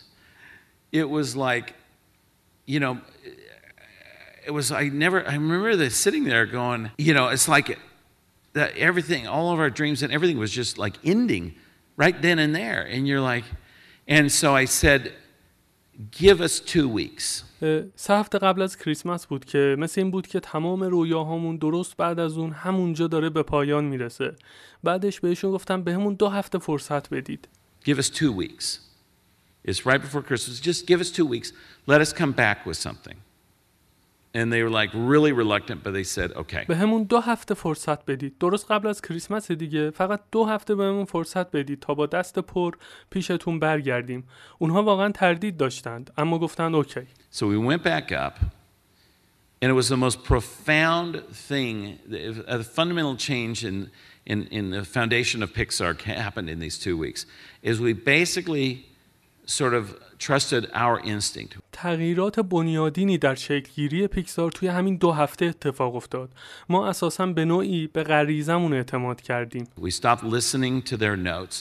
We only took the we liked notes because we we use the notes that make the movie better. We disregard you know any of the notes. تبعیت از دستورات اونها رو متوقف کردیم. ما اونها رو دوست داشتیم، اون نوت‌ها رو ازشون استفاده می‌کردیم که فیلم رو بهتر بکنیم. میدونی دستورات جنبی دیگر رو بیخیال می‌شدیم. به نظر من از این منظریه ها حرف خودش رو زیر پا گذاشت که چون الان هم خب توی پیکسار بحث نوت و دستور اینا وجود داره که تیم‌ها باید رعایت بکنند.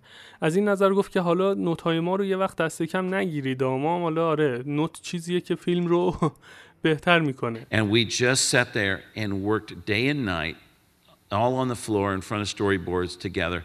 And because we had we had at part of the Lucasfilm computer division had developed digital nonlinear editing, we were the very first animation studio to use the Avid. ما نشستیم اونجا و شب و روز کار کردیم. همه روی زمین بودیم و مقابل استوری بوردها. چون ما در بخش تحقیقات لوکاس فیلم تدوین غیرخطی دیجیتال رو ابداع کرده بودیم. اولین استودیوی انیمیشن بودیم که از اوید استفاده کردیم. Because we believed in in this technology. We knew what what it could do. And and so because of that we were able to turn around um, from, if you know Toy Story, from the beginning of the movie until Buzz Lightyear is in the room and flies around the room and lands, you know, and said, I can fly around this room with your eye, my eyes open, you know, do it, okay. And he, he lands and he goes, can. چون به این تکنولوژی اعتقاد داشتیم و میدونستیم قادر به انجام چه کارهایی هست و همین خاطر اگر ابتدای فیلم رو یادتون باشه تا اونجا که باز لایتیر توی اتاق پرواز میکنه و فرود میاد و میگه، یعنی اول پرواز میکنه و میگه که میتونم توی این اتاق با چشمای باز پرواز بکنم، بعدش فرود میاد و میگه میتونم. و این نکته رو من اضافه میکنم که این توی انیمیشن به صورت اورجینال اینه که میگه من با چشمهای بسته میتونم پرواز بکنم، ولی جان لستر میگه که من با چشمهای باز میتونم پرواز بکنم که به نظر من درست یادش نمونده بعد از این همه سال، ولی به هر حال مهم هم نیست خیلی. ادامه‌شو میشنویم. You know. And and from that point, you know, we we came back with a story reel of that. In two weeks we storyboarded that whole thing, rewrote it and storyboarded it the way we wanted to do it.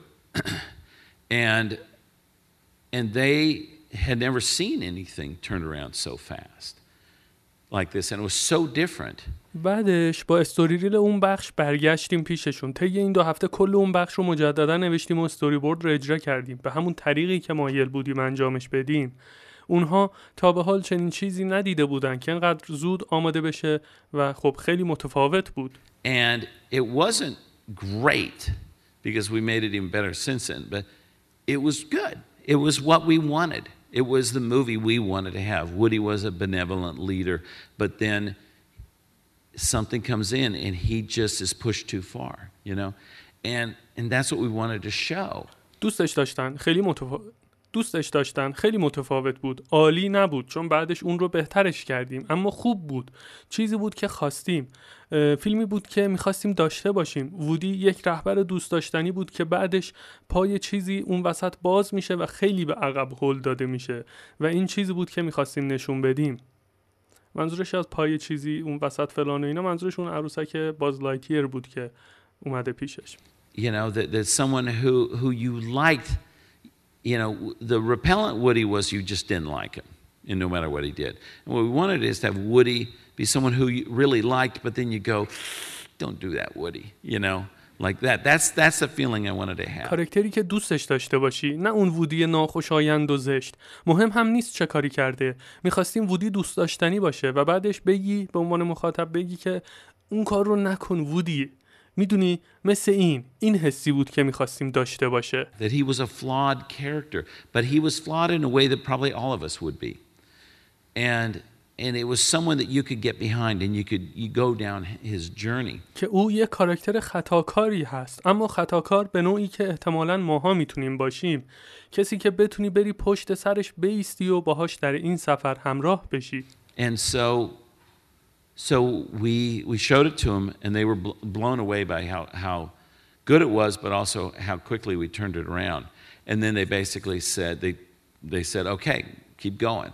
And so we we basically no one got laid off. We were able to not stop production. We were able to keep going. این رو بهشون نشون دادیم. کلی متعجب شده بودند از این بابت که هم خوب شده و هم خیلی سریع آماده شده بود. بعدش به همون گفتن اوکی ادامه بدید.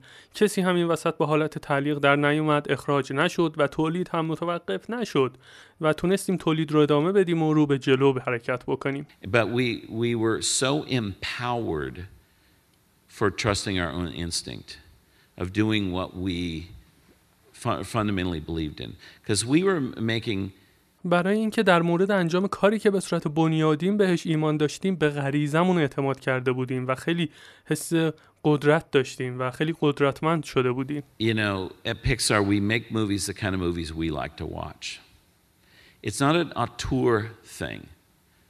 It is because we love movies. We love the way movies make you feel. You know, when you go to those movies that just you cry in and just like, oh, or you laugh, or you, you know, all that.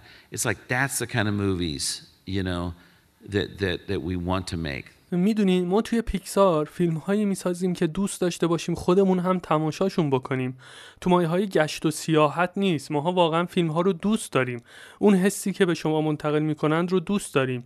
میدونین وقتی که به تماشای اون فیلم‌ها میری و گریه می‌کنی، جاهایی که می‌خندی و این چیزا، اینها فیلم‌هایی هستن که دوست داریم بسازیم. And and that's what we were just trusting that instinct, and we kept, and we kept going, and we just got kind of empowered. And from that point on, quietly, without really letting anybody at Disney know, we basically kept using the notes that made the movie better, and just ignored the notes that that were topical or this or that. It just we felt like we're we're off base. و این چرایی اعتماد ما به اون غریزه بود. ما به طی مسیر ادامه دادیم و قدرتمندتر شده بودیم و از اون نقطه به بعد بی سر و صدا بدون اینکه اجازه بدیم افراد دیزنی خبردار بشن استفاده از اون نوت‌ها رو ادامه دادیم تا فیلم رو بهتر بکنه و اونهایی که موضوعی بودند و اونهایی که احساس می‌کردیم خارج از موضوع هستند رو بیخیال شدیم. And as long as we kept showing them great, it, it kept moving in the right direction, kept going, everybody was happy.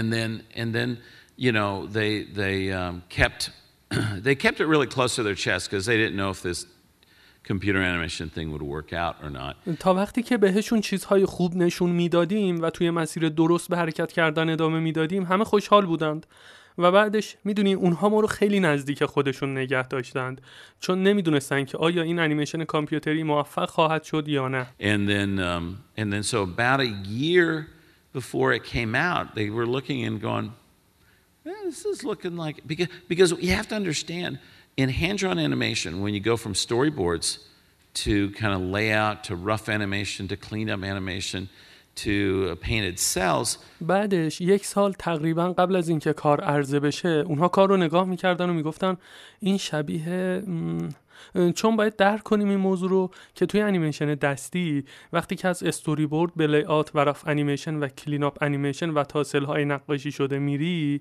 you know you you could see one kind of naturally leads into the the other. You know, you could see the the you could see sort of from the storyboards you can pretty much see what it will be in animation. هر کدوم به صورت طبیعی به قدم بعدی منجر میشه. از همون مرحله استوریبورد میتونی ببینی که انیمیشن نهایی چطوری قرار هست باشه. In computer animation we went from from um storyboards to bizarre aliens landing on some other planet because all we could do was spheres for their heads and eyes bulging out and stuff. توی انیمیشن کامپیوتری ما از مرحله استوری بورد میریم به فازی که انگار یک سری موجودات عجیب فضایی توی یک سیاره ناشناخته فرود اومدن، چون کاری که میکنیم با اون کره ها و چشم های ورقلومیده. البته اینجا داره به راف لی آوت اشاره میکنه، اما حرفش عجیبه که چون توی همون استوری بورد و استوری ریل میشه فهمید که انیمیشن چجوری، هیچ فرق تمایزی نباید قائل شد بین دو بعدی و سه بعدی توی این مرحله. به هر حال جفتشون هم استوری ریل دارن دیگه. نمیدونم، من نفهمیدم، متوجه منظورش نشدم اینجا راستش. Because we knew what we were looking at, but everybody would look at it like what happened to Woody? Oh, that's just a stand, that's our simple geometric stand in. Just it's going to be Woody. And they go, we, I understand that, but why does he look that way? حالا که اون چشای ورقلومبیده و این اسفیر رو این داستانا رو گفته، میگه که چون ما میدونستیم که داریم به چه چیزی نگاه میکنیم، اما اونا اینجوری بودن. اون مسئولین دیزنی که اولین بار بود انیمیشن سه بعدی رو میدیدن توی اون فاز رافلیات، میگفت که چه اتفاقی برای وودی افتاده. بعد اینجا ملت خندیدن و اینا. بعد اینا میگفتن که بابا اون فقط یه استنده، یه پلیس هولدره، یه استند ساده هندسیه، قراره که وودی بشه. بعد یارو میگفته که میتونم درک کنم حرف تو ها، اما چرا اینطوری به نظر میاد؟ باز هم نمیتونست درک بکنه فضا رو. And it was just so weird, like no one could no one could make, I mean I could see the the finished product as when everything we were making, but we realized no one could really see it. And so when we started seeing rendered images come through, everybody was like, میدونی من میتونستم محصول نهایی رو ببینم و متوجه شدیم که کسی واقعا نمیتونه اونو ببینه. وقتی که رندرهای نهایی رو دیدیم که داشتند بیرون می اومدند، همه اینجوری بودن. Oh wow. This is this is turning out to be pretty good, you know. And and so we we um they they started kind of getting excited about it and and we we were going to come out in Thanksgiving. Oh wow. این چه چیز خوبی از آب در اومده. میدونی بنابراین اونها به نوعی در این خصوص داشتن هیجان زده میشدن و در روز شکرگزاری فیلم نهایی شد. And um it's a great it's a great story about this too, the where they they they waited a long time to talk to any toy company. Now as as you've heard my office is full of toys. یه ماجرای جالبی هم در این خصوص هست. اونها زمان زیادی رو منتظر نشستند تا با یک شرکت تولید کننده اسباب بازی مذاکره کنند. حالا همونطوری که شنیدید دفتر من پر از اسباب بازیه. Um I realized that that you can work in animation with everybody who's, who's studying animation and stuff like that. It's awesome. You never have to grow up. You can have a family, you can make a living, you can do all that and you never have to grow up. You can be a kid your entire life. You can have. متوجه شدم که میتونید انیمیشن کار کنید و هر کسی که داره انیمیشن میخونه هم همین شکلیه. خیلی عالیه. اجباری نیست که بزرگ بشی حتما. میتونی خانواده تشکیل بدی، پول و درآمد داشته باشی. همه اینا رو میتونی داشته باشی، اما مجبور نیستی بزرگ بشی. میتونی در سراسر کل زندگیت بچه بمونی. Toys in in your office and all that stuff. That's what I realized it was so awesome about animation. I have this huge toy collection and I couldn't wait to have toys from uh, something we were creating. I thought, oh my goodness, it's going to be so much fun. میتونی توی اتاق کارت اسباب بازی داشته باشی و این چیزها. این چیزی بود که در خصوص انیمیشن متوجه شدم و به نظرم نفسگیره. من یک کلکسیون بسیار بزرگی از اسباب بازی دارم و همیشه بیست حبرانه منتظرم تا اسباب بازی انیمیشن هایی که میسازیم رو تو دستام بگیرم. فکر میکنم اوه خدای من چقدر لذت بخش خواهد بود این اتفاق. But they never ta- they kept waiting and waiting and waiting to talk to toy companies. So by the time they did, that was about this year in advance, they they called they they they called um I love to say this Hasbro and, and Mattel both passed on making toys for Toy Story. اونها منتظر موندند و منتظر موندند تا با یه شرکت اسباب بازی صحبت بکنند یا مذاکره بکنند. وقتی که اونها این کار رو انجام دادن یک سال زودتر بود. اونها با شرکت‌های هاسبرو و متل تماس گرفتن. خیلی دوست دارم اینو بگم. هر دوی اونها مسئولیت ساخت اسباب بازی برای داستان اسباب بازی رو رد کردن و قبول نکردن. And I, I work with both companies today, but I always remind them of that. And And and so they they call they, there's this one tiny little toy company out of Toronto, Canada called Thinkway Toys. حالا با هر دوی این شرکت‌ها کار می‌کنم ها، اما همیشه اینو بهشون یادآوری می‌کنم. اینجا ملت خندیدم. بنابراین اونها با یک شرکت کوچیک ساخت اسباب بازی توی تورنتو کانادا با نام Thinkway Toys تماس گرفتن.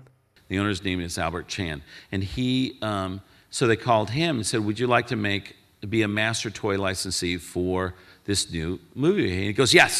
And we haven't told you what the movie is." He goes, "I don't care. I'm in." And so he اسم صاحبش آلبرت چنه. اونها با ایشون تماس گرفتن و گفتن مایل هستی که برای این فیلم تازه مستر لایسنسی تولید اسباب بازی‌هاش رو داشته باشی؟ اونم گفت آره. اونها هم گفتن ما که هنوز اسم فیلم رو نگفتیم. ایشون هم گفت برام اهمیتی نداره. پاش هستم تا آخرش هستم. He flew to Pixar and it was January of nineteen ninety-five. We're coming out in, in Thanksgiving of nineteen ninety-five. So it was less than a year. We talked to him and he he sees the movie and then he basically خب ایشون با یه پرواز اومد به پیکسار. ماه ژانویه هزار و نهصد و نود و پنج بود. کمتر از یک سال فرصت داشتیم. باهاش صحبت کردیم. ایشون فیلم رو دید. It says and back in those days um you know the the I grew up on the full size G I Joes. That's why Buzz Lightyear is the height he is. He's twelve inches high. And and but but they weren't making those those toys didn't exist in in stores at that time. اون روزها میدونی من با اکشن فیگورهای بزرگ جی آی جو بزرگ شده بودم و همین دلیل اون اندازه اندازه باز لایتیر بود. ارتفاع دوازده اینچی میشه همون سی سانتی متر خودمون و اون اسباب بازی ها اون زمان توی مغازه ها وجود نداشت و تولید نمیشد. If there were all, you know, the Star Wars action figures about the six inch high, you know, all those that that was really the standard action figure at that time. And so he came in, he was pitching action figurهای استار وارز دور و بر شش اینچ ارتفاع داشتن، همون پانزده سانتی متر. اون زمان استاندارد اندازه استاندارد اکشن فیگور همین بود. بنابراین او اومد و داشت میگفت که آقای آلبرت چن و میگفت که we're going to do a set of of a to, you know Toy Story toys of six inch action figures. This will be great. That you know and they were very clever and they did all sorts of fun stuff and all like that and they go ما براتون یه ست از اکشن فیگورهای داستان اسباب بازی به ارتفاع شش اینچ تولید خواهیم کرد.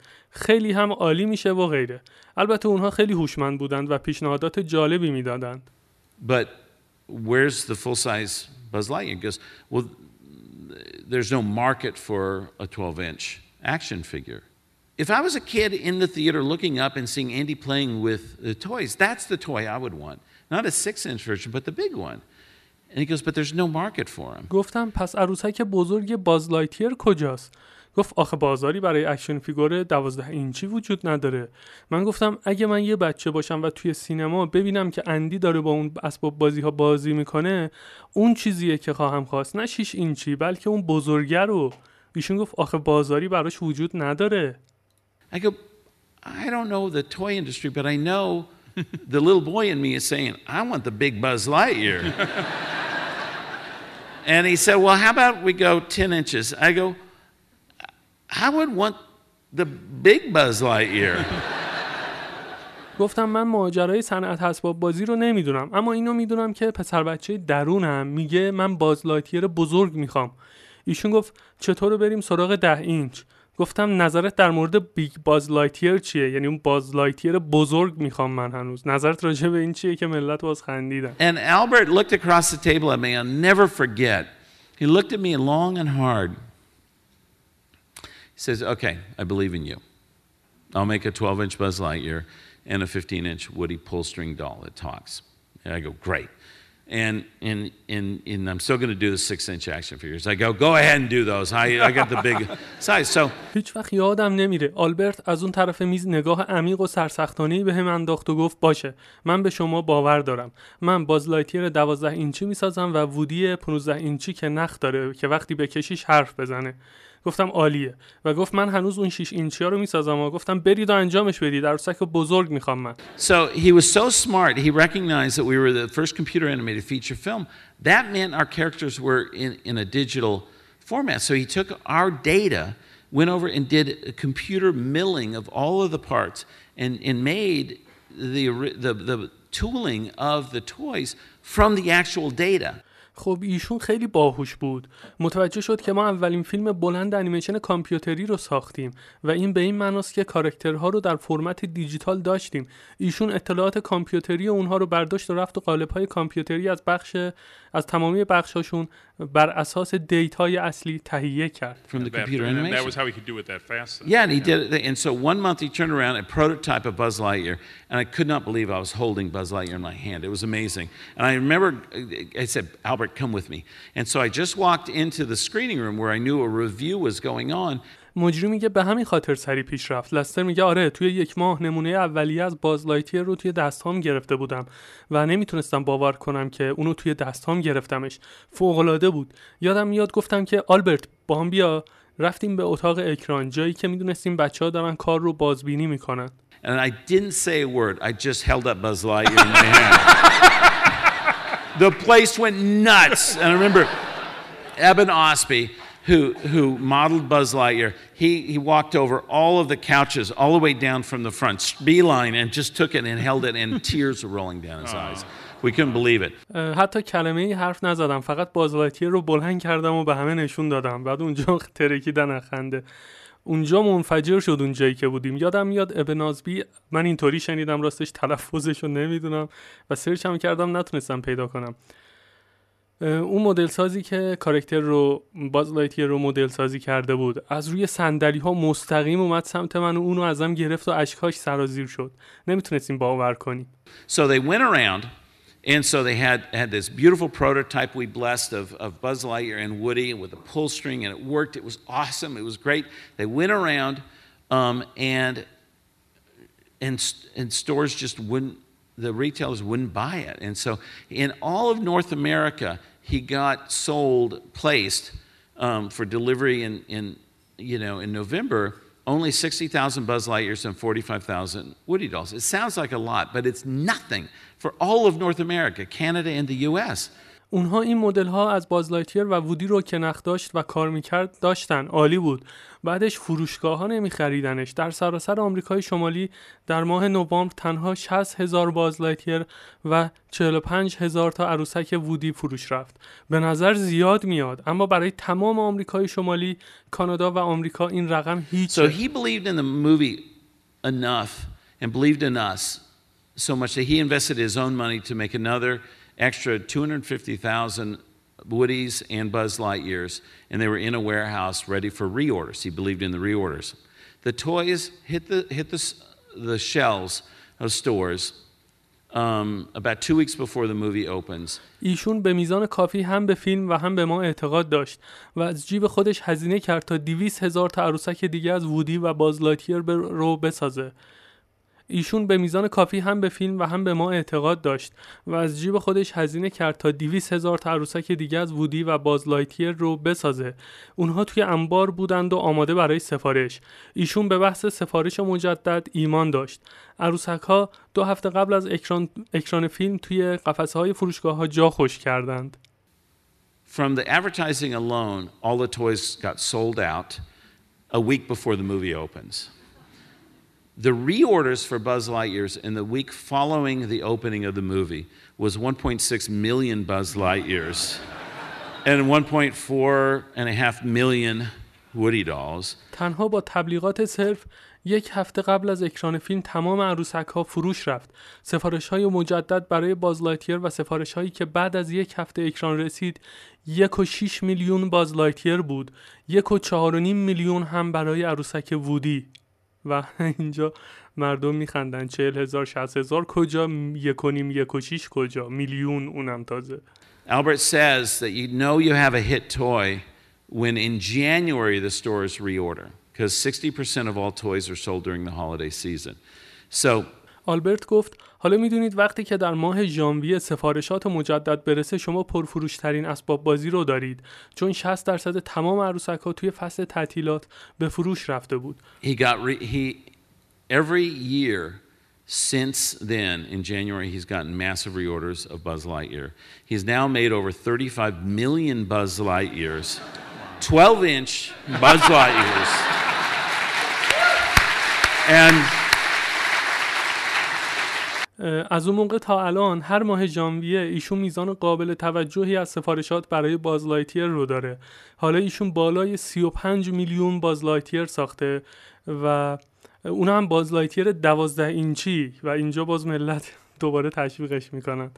But I think I, I think it goes to, you know, everybody there's a certain level of of you know we all we all have a personal, like Michelangelo, you, you have a personal level of satisfaction, of of, of creative satisfaction, of uh, job well done, you know, and everybody it's different. میدونی فکر میکنم همه ما یک سطح مشخصی از رضایت فردی رو داریم، از سطح رضایت خلاق.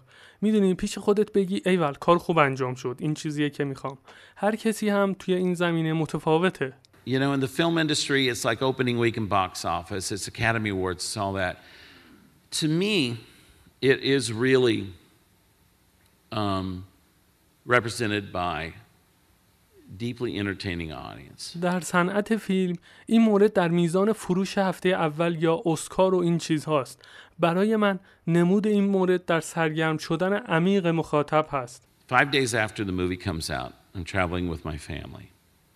We went down, I had heard that Disney was doing a, a very small Toy Story parade at the Disney Hollywood studio, Disney M G M Studios back then in, in, in Orlando.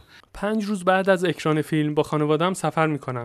شنیده بودم که اون موقع‌ها دیزنی یک مراسم نمایش خیلی کوچیک از داستان اسباب بازی رو توی استودیوی M G M دیزنی توی اورلاندو داره برگزار می‌کنه. And I said I'm going to see that. And so we you know, packed up the, the kids, they were all little at that time and we flew down there and we saw it, it was great and we were flying home. And we got off the airplane in Dallas, um, in the Dallas-Fort Worth airport. گفتم که من باید برم و اونو ببینم. پس خرت و پرت ها رو جمع کردیم و با بچه‌ها خانوادگی پرواز کردیم اونجا. دیدیمش، عالی بود. بعدش پرواز داشتیم به سمت خونه. توی دالاس سوار هواپیما شدیم. فرودگاه فورت ورث دالاس. And as we got off, there was a little boy and his mom. And the dad was at the back of the plane and they were in the front of the plane. They got off and they were waiting for the dad. And the little boy was holding a Woody the cowboy doll. وقتی که داشتیم سوار می شدیم اونجا یه پسر بچه بود با مادرش. پدر هم عقب هواپیما بود و اینا پیاده شده بودند و منتظر باباه بودند. و اون بچه پسر بچه عروسک وودی گاوچران رو توی دستش داشت. And my son, dad, dad, look. And it was like It was so moving to me that I stopped and looked at this little boy's face. And at that moment I realized this character doesn't belong to me anymore. پسرم گفت بابا بابا نگاه کن. برام خیلی تکان دهنده بود. ایستادم و به صورت این پسر بچه نگاه کردم. همون موقع بود که متوجه شدم این کاراکتر دیگه متعلق به من نیست. For four years I labored over this character and bring it to life. This character now belongs to him. Mm. And the look on his face, he was so excited to show his dad this Woody the cowboy doll that he had. برای چهار سال مداوم کار کردم تا این کاراکتر رو زنده بکنم و حالا متعلق به اونه. نگاهی که داشت خیلی هیجان زده بود تا اونو عروسک وودی رو که داشت به پدرش نشون بده. And I'll never forget that little boy's face. Every single day of my life in work I think of that little boy's face and I go that's why we do what we do. هیچ وقت صورت اون پسر بچه رو فراموش نخواهم کرد.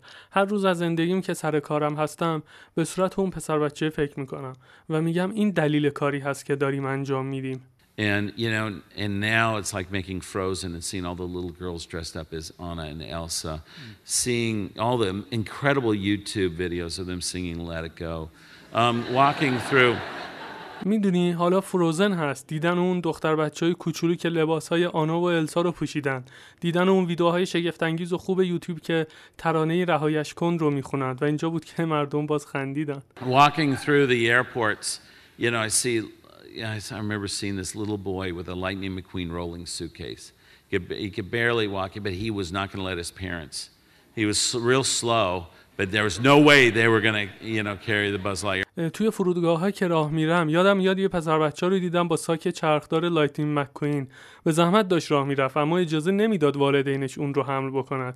او واقعا با آهستگی راه میرفت و سختش بود اما هیچ جوره راه نداشت که اونها حملش بکنند. I remember a little boy holding a die-cast Lightning McQueen and Mater and going through security and and they were metal and so they let they had a and they put he put him in a tray.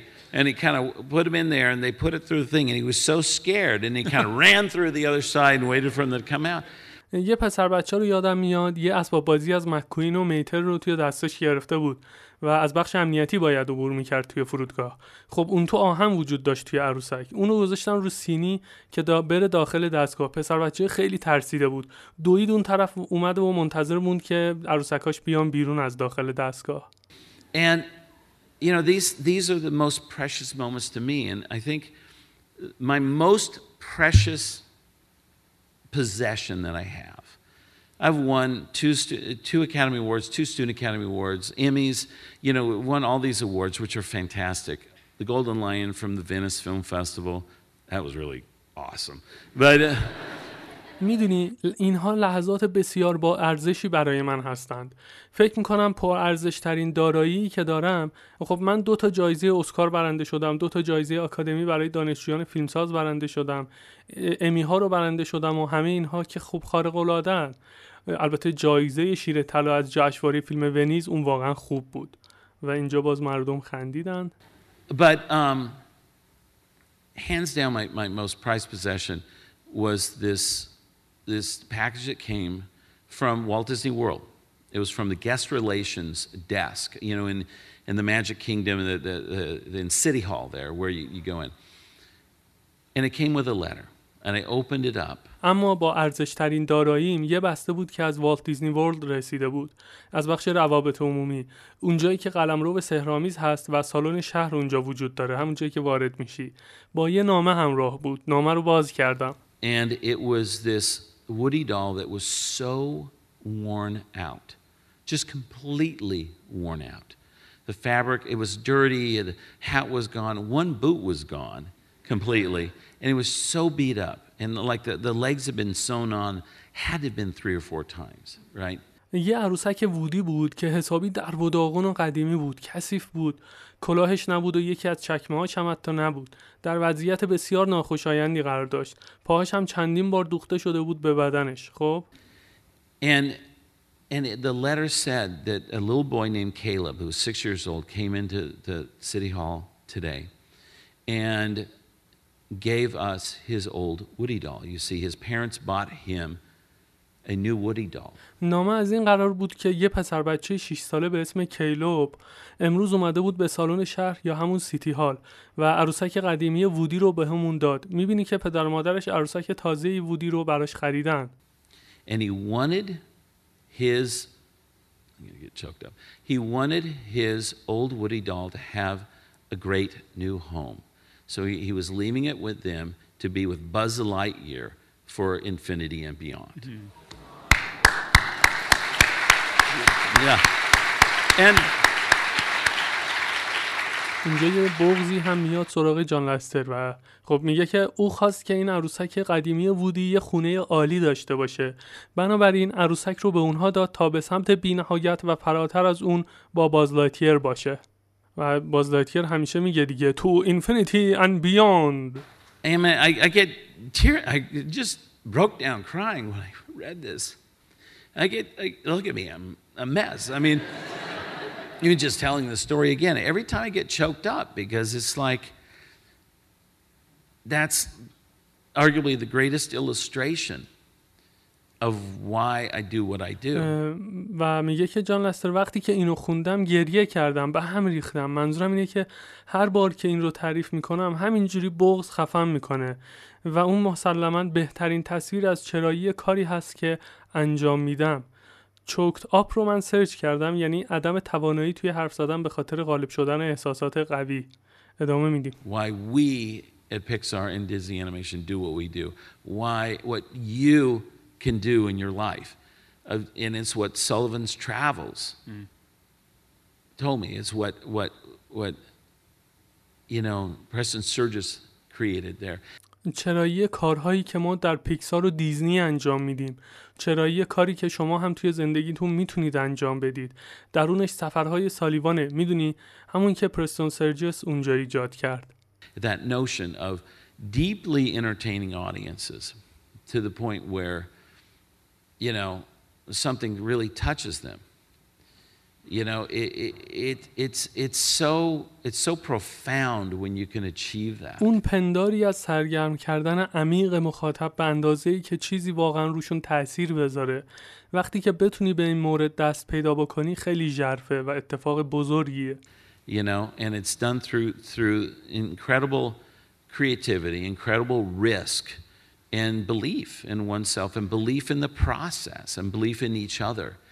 You know, in in the, in the creative process that we we developed. Um, و از طریق میزان قابل توجهی از خلاقیت و ریسک انجام میشه و باور داشتن، باور داشتن به خود، باور داشتن به روند یا پروسه، باور داشتن به همدیگه. میدونید پروسه خلاقی که ایجادش کردیم. Steve Jobs, I remember um, he was like my brother and we worked together for twenty-five years and he Um, I remember when we were working really hard on Toy Story, and it was tough.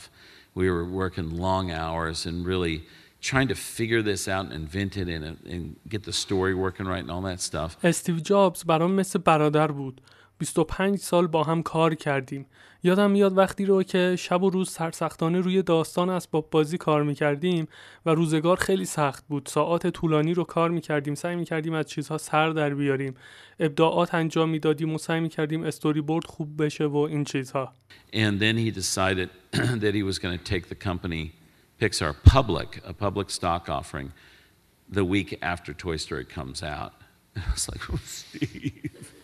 It's hard enough making a good movie. Don't bet. He was betting the entire company on Toy Story. And I was like, oh. بعدش تصمیم گرفت درست بعد از یک هفته از اکران داستان اسباب بازی سهام پیکسار رو توی بورس عمومی ارائه بکنه. منم اینجوری بودم، اوه استیو، فیلم ساختن به اندازه کافی سخت، فیلم خوب ساختن شرط بندی نکن. البته او داشت کل کمپانی رو روی داستان اسباب بازی شرط بندی میکرد. So he took me out to dinner. We talked a long time. And we walked down and we were standing on the curb. It was his favorite Japanese restaurant in San Francisco. And we were sitting there, or we were standing on the curb. And we talked for about an hour and a half on that curb. And I remember he said... منو دعوت کرد یا برد به یه شام و ساعتها با هم صحبت کردیم. بعدش رفتیم به یه رستوران ژاپنی محبوبش و اون رستوران ژاپنی که دوست داشت و نشستیم و اونجا یک ساعت و نیم صحبت کردیم. اون موقع هنوز به اپل برنگشته بود و گفت... البته راستش اینجا گفته که standing on the curb. من curb رو نفهمیدم یعنی چی. C U R B. اگر میدونید لطفاً به من بگید. نمیدونم چجوریه standing on curb. احتمالاً یه صندلیه، یه بخشیه، یه محدوده‌ایه، نمیدونم. ولی خب چیز مهمی نبود دیگه. به هر حال این صحبتی که کردم مهمه. You know when, when he hadn't gone back to Apple at that time. He said, you know, back when I was at Apple when we were making computers. The lifespan of our computer um, it's about three years. So in five years, it's literally a doorstop. He said, but if you do your job right, what you create can last forever. و استیو گفت وقتی که توی اپل بودم و کامپیوتر می ساختیم طول عمر کامپیوتر هامون حدود سه ساله. در پنج سال آینده به معنای واقعی کلمه این موضوع مانع خواهد بود و مانع هست. و گفتش که اگر کارت رو درست انجام بدی چیزی که ایجاد می کنی می تونه تا ابد باقی بمونه. And that was, that was typical Steve, right? In the sense that he was looking way beyond everybody else, and recognizing this. And I, th I started thinking about what he said, and I was like, you know, he's right. Name another movie that was released in nineteen thirty-eight that's watched today as much as Snow White and the Seven Dwarfs. و این این استیو همیشگی بود، از این منظر که او افقی فراتر از دید بقیه رو میدید و این رو درک میکرد. و فکر میکردم به چیزی که گفت، پیش خودم گفتم آره راست گفته، درست میگه. فیلمی رو نام ببرید که در سال هزار و نهصد و سی و هشت عرضه شده و تا به امروز به اندازه سفید برفی یا هفت کوتوله تماشا شده باشه. Or frankly, any year that a Disney movie comes out, I guarantee you that's the most watched film and will be for generations to come. صادقانه میگم هر فیلمی که از دیزنی هر سال بیرون میاد تضمین میکنم که پربازدیدترین فیلم هست و برای نسل‌های بعدی که توی راه هستند هم خواهد بود. And and he was right. You know, there's something really special about animation that if you do it right, it really does last forever. و حق با استیو جابز بود. چیزی خاص در خصوص انیمیشن وجود داره که اگر درست بسازیش تا ابد باقی میمونه. It, and, and I see that in our own films of our, our D V Ds. They, they, they, there's no way that they can, they have stats for everything in, in, in, in our business, but they don't have a stat for once a D V D or now, you know, online or whatever. How many times our movies are watched in people's homes. من این رو توی فیلم‌های خودمون و دیویدی هاش می‌بینم. اونها آمار همه چیز رو توی بیزینس ما دارند، ولی وقتی که دیویدی کارهای ما عرضه میشه و یا توی اینترنت میره، راهی وجود نداره تا آمار دقیق همه چیز رو داشته باشی. نمیدونیم چند بار توی خونه‌های مردم کارهای ما تماشا میشه. You know, but I just I hear about it with families and just mm-hmm. you know um when we were making Toy Story, our boys were really young. And I remember clear as the day she said it, Nancy, the boys wanted to watch something and it was terrible. But they loved it and they wanted to watch it again and again and again and again and again. میدونی من این رو از خانواده ها و اطرافیانم میشنوم. وقتی که داستان اسباب بازی رو میساختیم پسرهای من خیلی جوان بودند. مثل روز روشن یادم هست که مادرشون گفت پسرها خواستن چیز رو تماشا کنند و اون افتضاح بود، اما اونا دوستش داشتن و دوباره و دوباره و دوباره تماشاش کردند.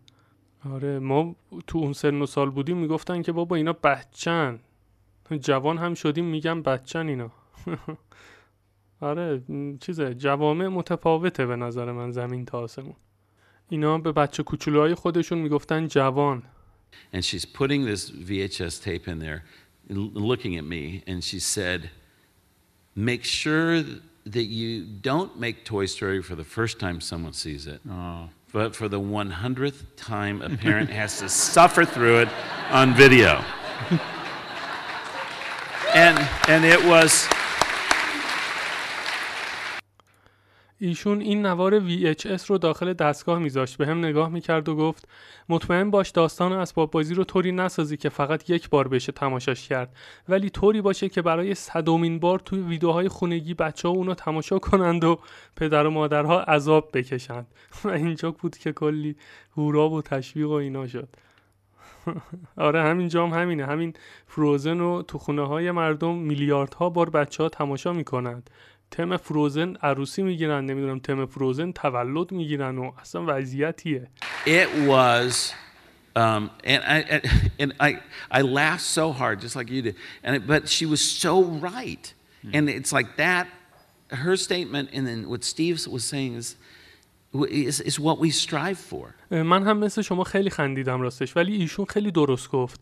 حرف ایشون و چیزی که استیو گفت چیزی هست که ما براش بسیار میکوشیم.